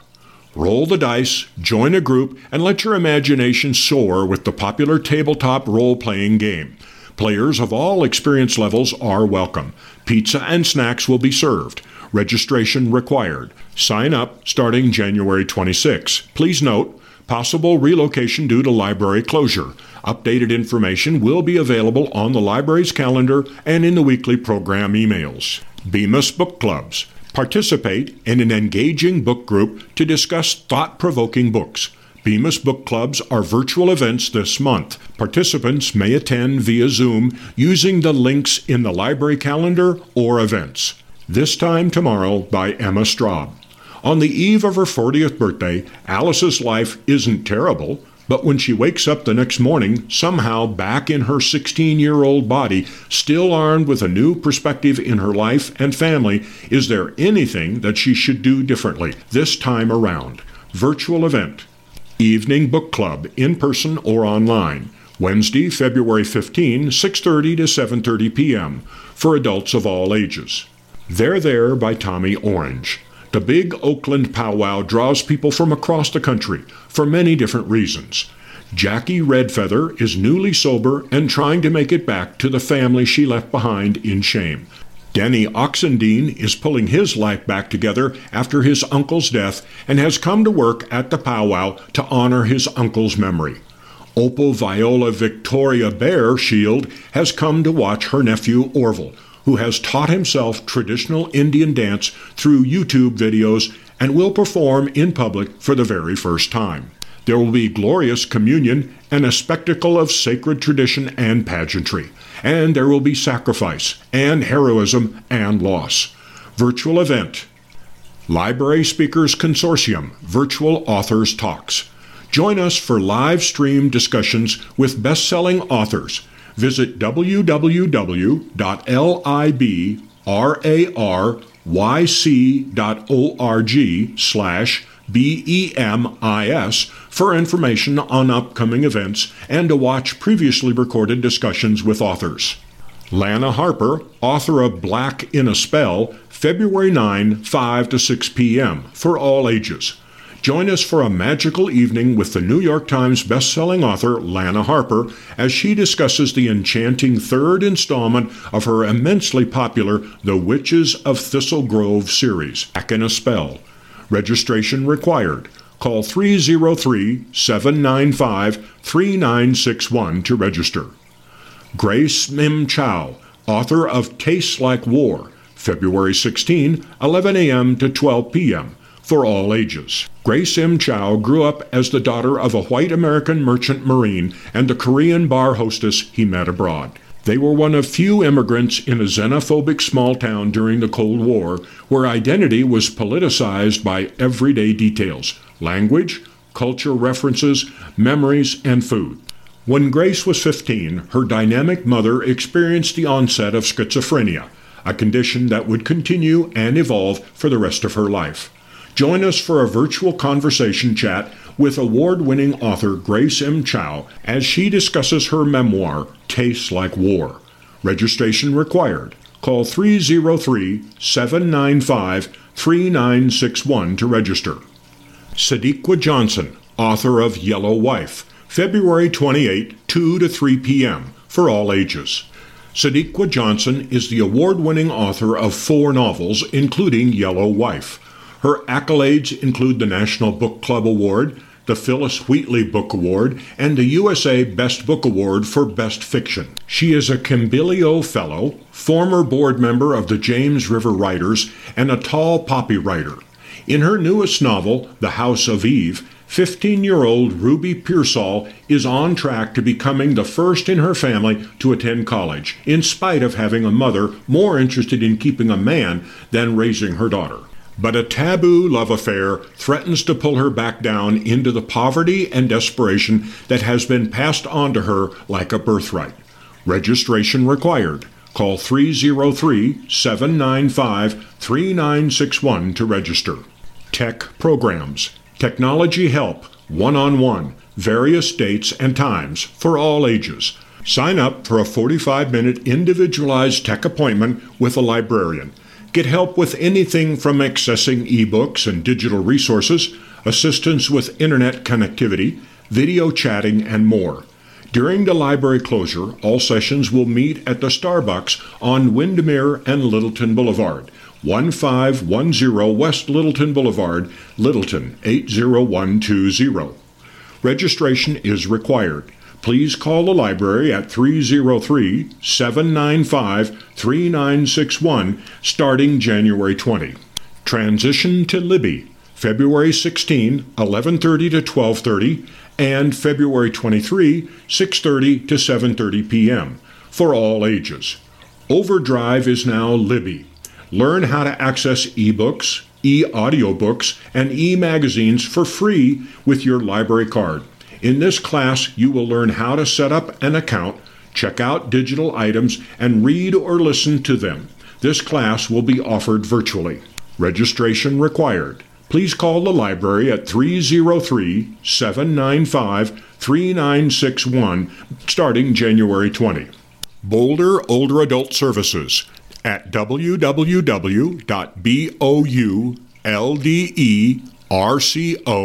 www.boulderco L-O-R-A-D-O dot G-O-V slash G-O-V-E-R-N-M-E-N-T slash D-E-P-A-R-T-M-E-N-T-S slash O-L-D-E-R dash A-D-U-L-T dash S-E-R-V-I-C-E-S. Westage Well Center, 909 Arapahoe Avenue. Telephone 303 441 3148. Monday through Friday, 9 a.m. to 3 p.m. East Age Well Center, 5660 Sioux Drive.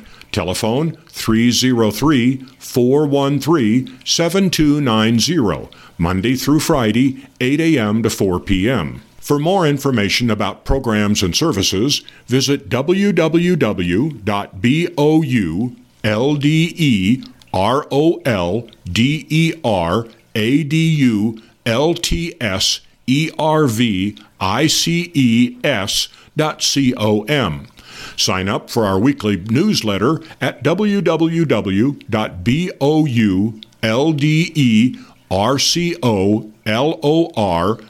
www.bouldercolorado.gov slash L-E-T-S dash A-G-E dash W-E-L-L dash N-E-W-S-L-E-T-T-E-R. Circle Talk Online Tuesdays, February 7 through April 4, 2 to 3 p.m. Trained Circle Talk leaders use evocative prompts to create a safe, positive space for participants to share stories and discuss with others what has been most meaningful and what is important for the future. Active Minds, France. West Westage Well Center, Wednesday, February 8, 1 to 2 p.m. Join Active Minds to explore the political and cultural history of France and its place within European and global concerns. Move with Ease, a series to introduce Feldenkrais, Eastage Well Center, Tuesdays, February 7 through 28, 2:30 to 4 p.m. Fees resident $40, non residents $50.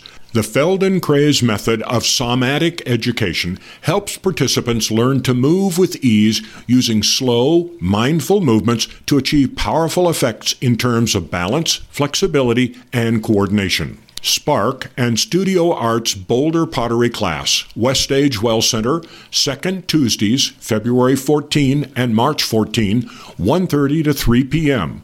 Participants learn about the fundamentals of pottery to make functional and whimsical pieces. Spark programs are designed for individuals with neurodegenerative diseases, including dementia, Alzheimer's, and Parkinson's, who are accompanied by their caregiver or partner. Understanding Alzheimer's and Dementia. Westage Well Center, Wednesday, February 15, 11 a.m. to noon. Alzheimer's is not normal aging. Join this program to learn more about Alzheimer's and dementia.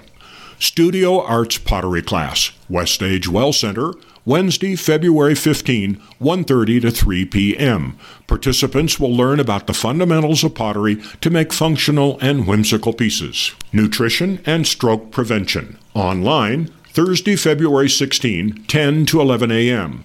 Join Tim O'Neill, registered dietitian and nutrition coach, to explore the strong link between nutrition, exercise, and stroke prevention. Experimental Techniques in Watercolor and Gouache. Eastage Well Center, Thursdays, February 16 through March 23, 1 to 4 p.m. Fees $30 residents, $63 non resident. Learn a variety of experimental techniques in both watercolor and gouache, including ink techniques, monoprinting, and using sand, dyes, gauze, plastic wrap, and fibers. BIFF Short Films and Discussion. Online, Thursday, February 28, 1 to 2 p.m. Register for this program to discuss six short films from different parts of the world with a BIFF representative.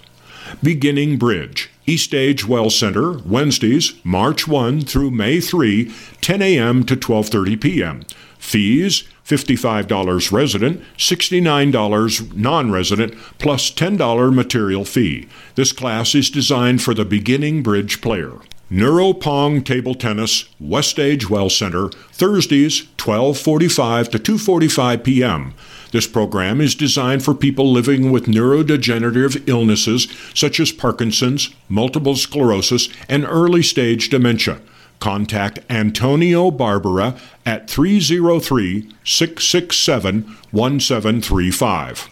Private dance lessons, East or Westage Well Centers by appointment. Fee $50 resident, $63 non resident per hour. Dance lessons for individuals or couples may include waltz, swing, salsa, foxtrot, line dance, and more. Call 303 441 3012 for information and to register.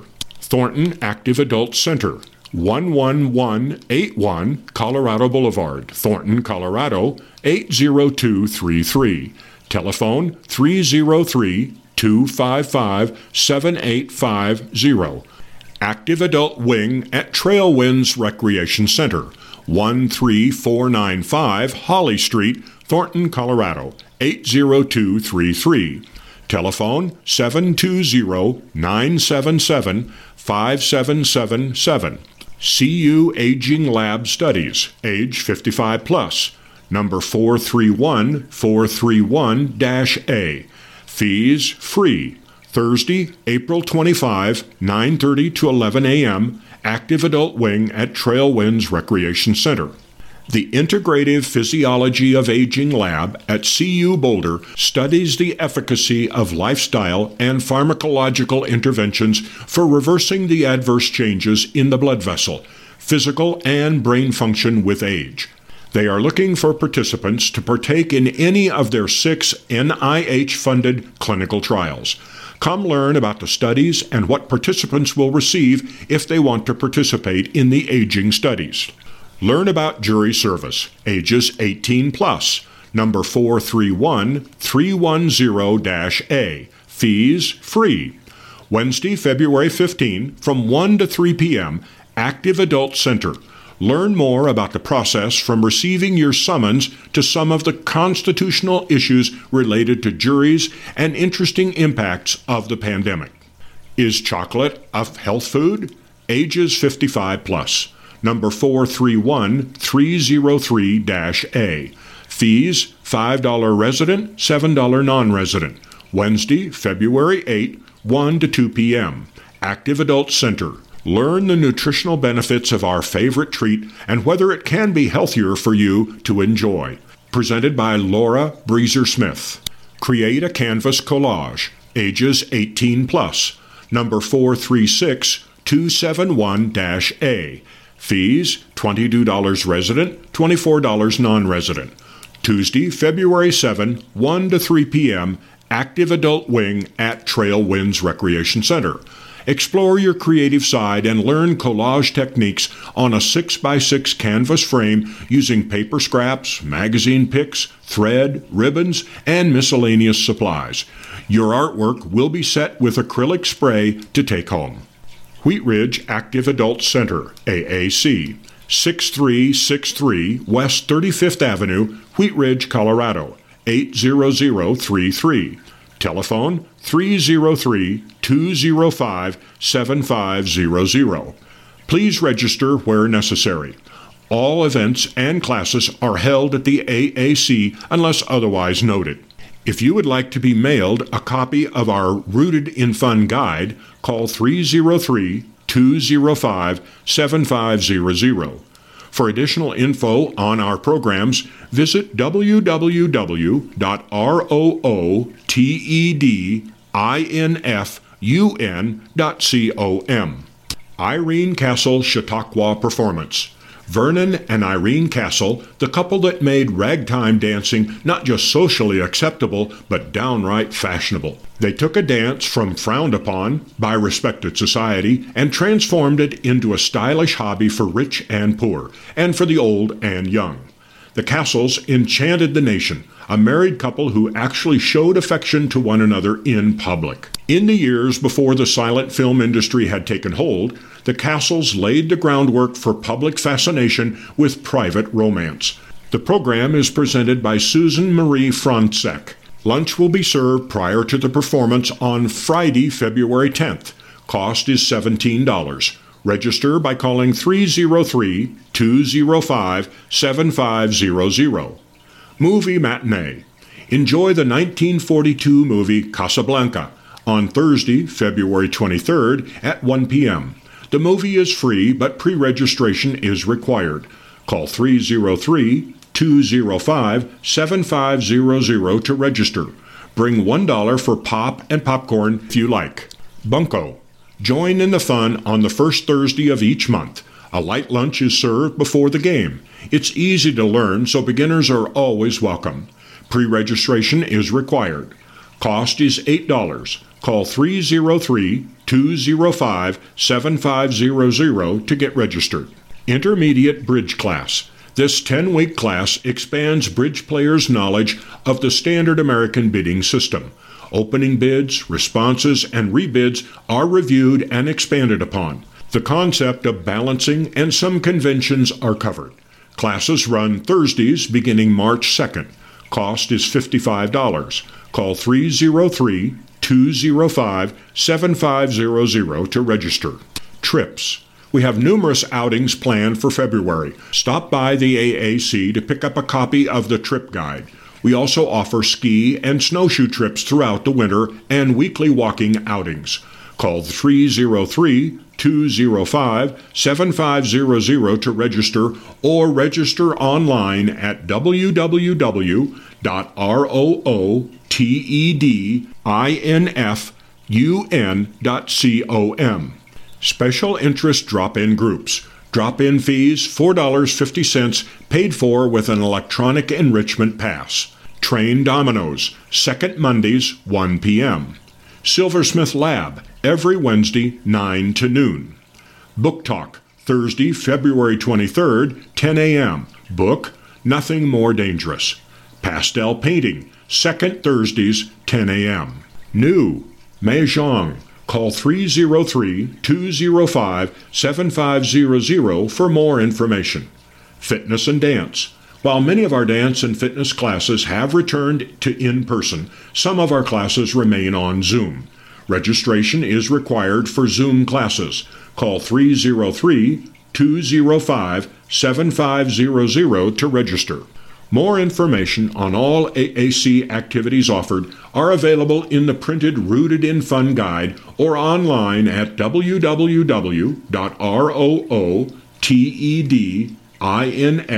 www.rootedinfun.com. You can also pick up a copy at the AAC or the Wheat Ridge Recreation Center. Active adult programs and services. Living well and aging well in Highlands Ranch. Cruise the World Introduction to Cruise Vacations, February 6 from 10 to 11:30 a.m. at Douglas County Libraries at Highlands Ranch. Morning Coffee Chat, February 7 from 9 to 10:30 a.m. at Wild Blue Coffee Shop. Morning Coffee Chat, February 14 from 9 to 10:30 a.m. at Wild Blue Coffee Shop. Morning Coffee Chat, February 21 from 9 to 10:30 a.m. at Wild Blue Coffee Shop.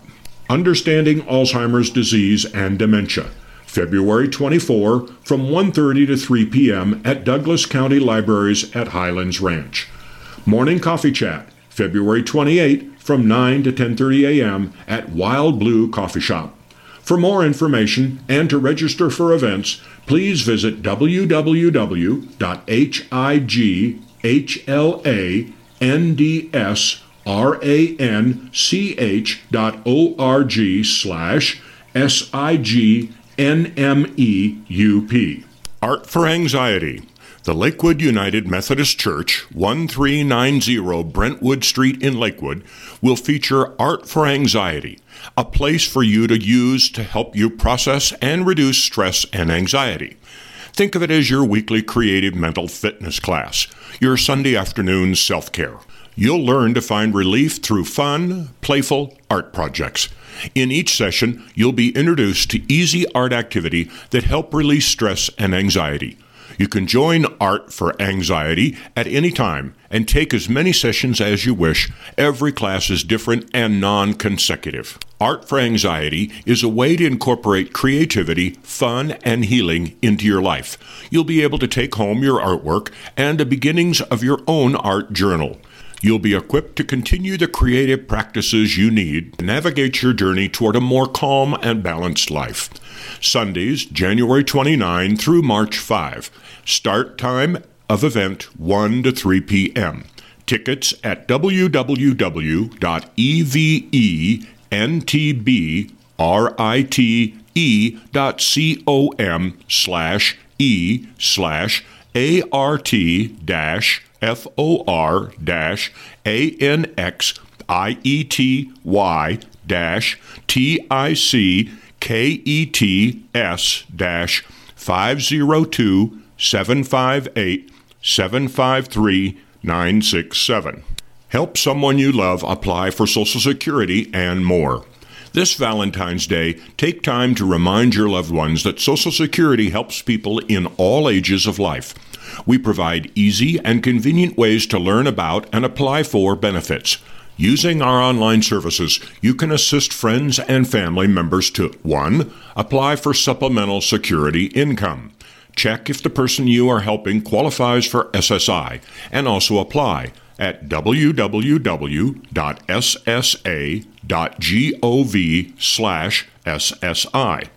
2. Apply for Social Security disability insurance benefits. When the unexpected happens and a loved one can no longer work due to a serious medical condition, our disability benefits can be a lifeline. Find out more at www.ssa.gov slash B-E-N-E-F-I-T-S slash D-I-S-A-B-I-L-I-T-Y. 3. Create a personal My Social Security account. If your loved one is planning for retirement or interested in estimating their future benefits, they can create a free and secure My Social Security account at www.ssa.gov slash M-Y-A-C-C-O-U-N-T and view their Social Security statement. 4. Check the status of a pending application for benefits. Checking the status of an application is quick and easy with a personal My Social Security account. If you don't have an account, you can create one at www.ssa.gov slash M-Y-A-C-C-O-U-N-T. 5. Appeal a decision for benefits. If someone you know was denied Social Security benefits or SSI, they can request an appeal. We provide information on how to appeal decisions for both medical and non medical reasons at www.ssa.gov slash B-E-N-E-F-I-T-S slash D-I-S-A-B-I-L-I-T-Y slash dot H-T-M-L. To discover more ways you can assist others, please visit www.ssa.gov slash T-H-I-R-D-P-A-R-T-Y. Weeds, botanical specimens, or environmental art. Is there really a difference? For the past few years, the River Point Flower Ladies and their men's auxiliary have been creating unique little bouquets of flowers for residents to find by their door in the morning, 1,500 to 2,000 each year. When the supply of flowers from our garden dries up as summer fades to fall, the group transitions to the many kinds of dormant plants in the various habitats along the Platte River Trail and between the trail and the neighboring Littleton Golf Course. They collect anything from cattails and grasses to thistles and lumpy twigs. The group then creates a myriad of improbable, beautiful displays in unusual vases, many recycled from year to year. Profits from the auction of fall plant creations are a mainstay to support the River Point Bird and Garden Fund, which raised over $640 this year. The benefits of these efforts cannot be measured in dollars. New friends, broader appreciation of the little things in nature, finding new talent, and just being outdoors or with neighbors are all positive benefits. And did you know the River Point Quilters created six quilts in three months and raised over $6,000 sent directly to major nonprofits on the ground in Ukraine? Some of which include Doctors Without Borders, World Kitchen, United Nations International Children's Fund, and a children's hospital. These efforts aren't just about making money or pretty things or donations to charities, all nice to be sure the intangibles may be equally valuable. The look of awe on the worn face of someone who just made something beautiful, perhaps for the first time. Some of limited mobility, sorting scraps of cloth for a still to be designed quilt. It's these kinds of opportunities that make River Point our community, our home, our family. Written by Riverpoint resident Robert Harmey, Riverpoint, 10th floor, Representative, Resident Council Secretary, President, Men's Auxiliary Group. Thank you for joining us for the month of February 2023 reading of the Primetime News. I have been your podcast host, Philip Nielsen.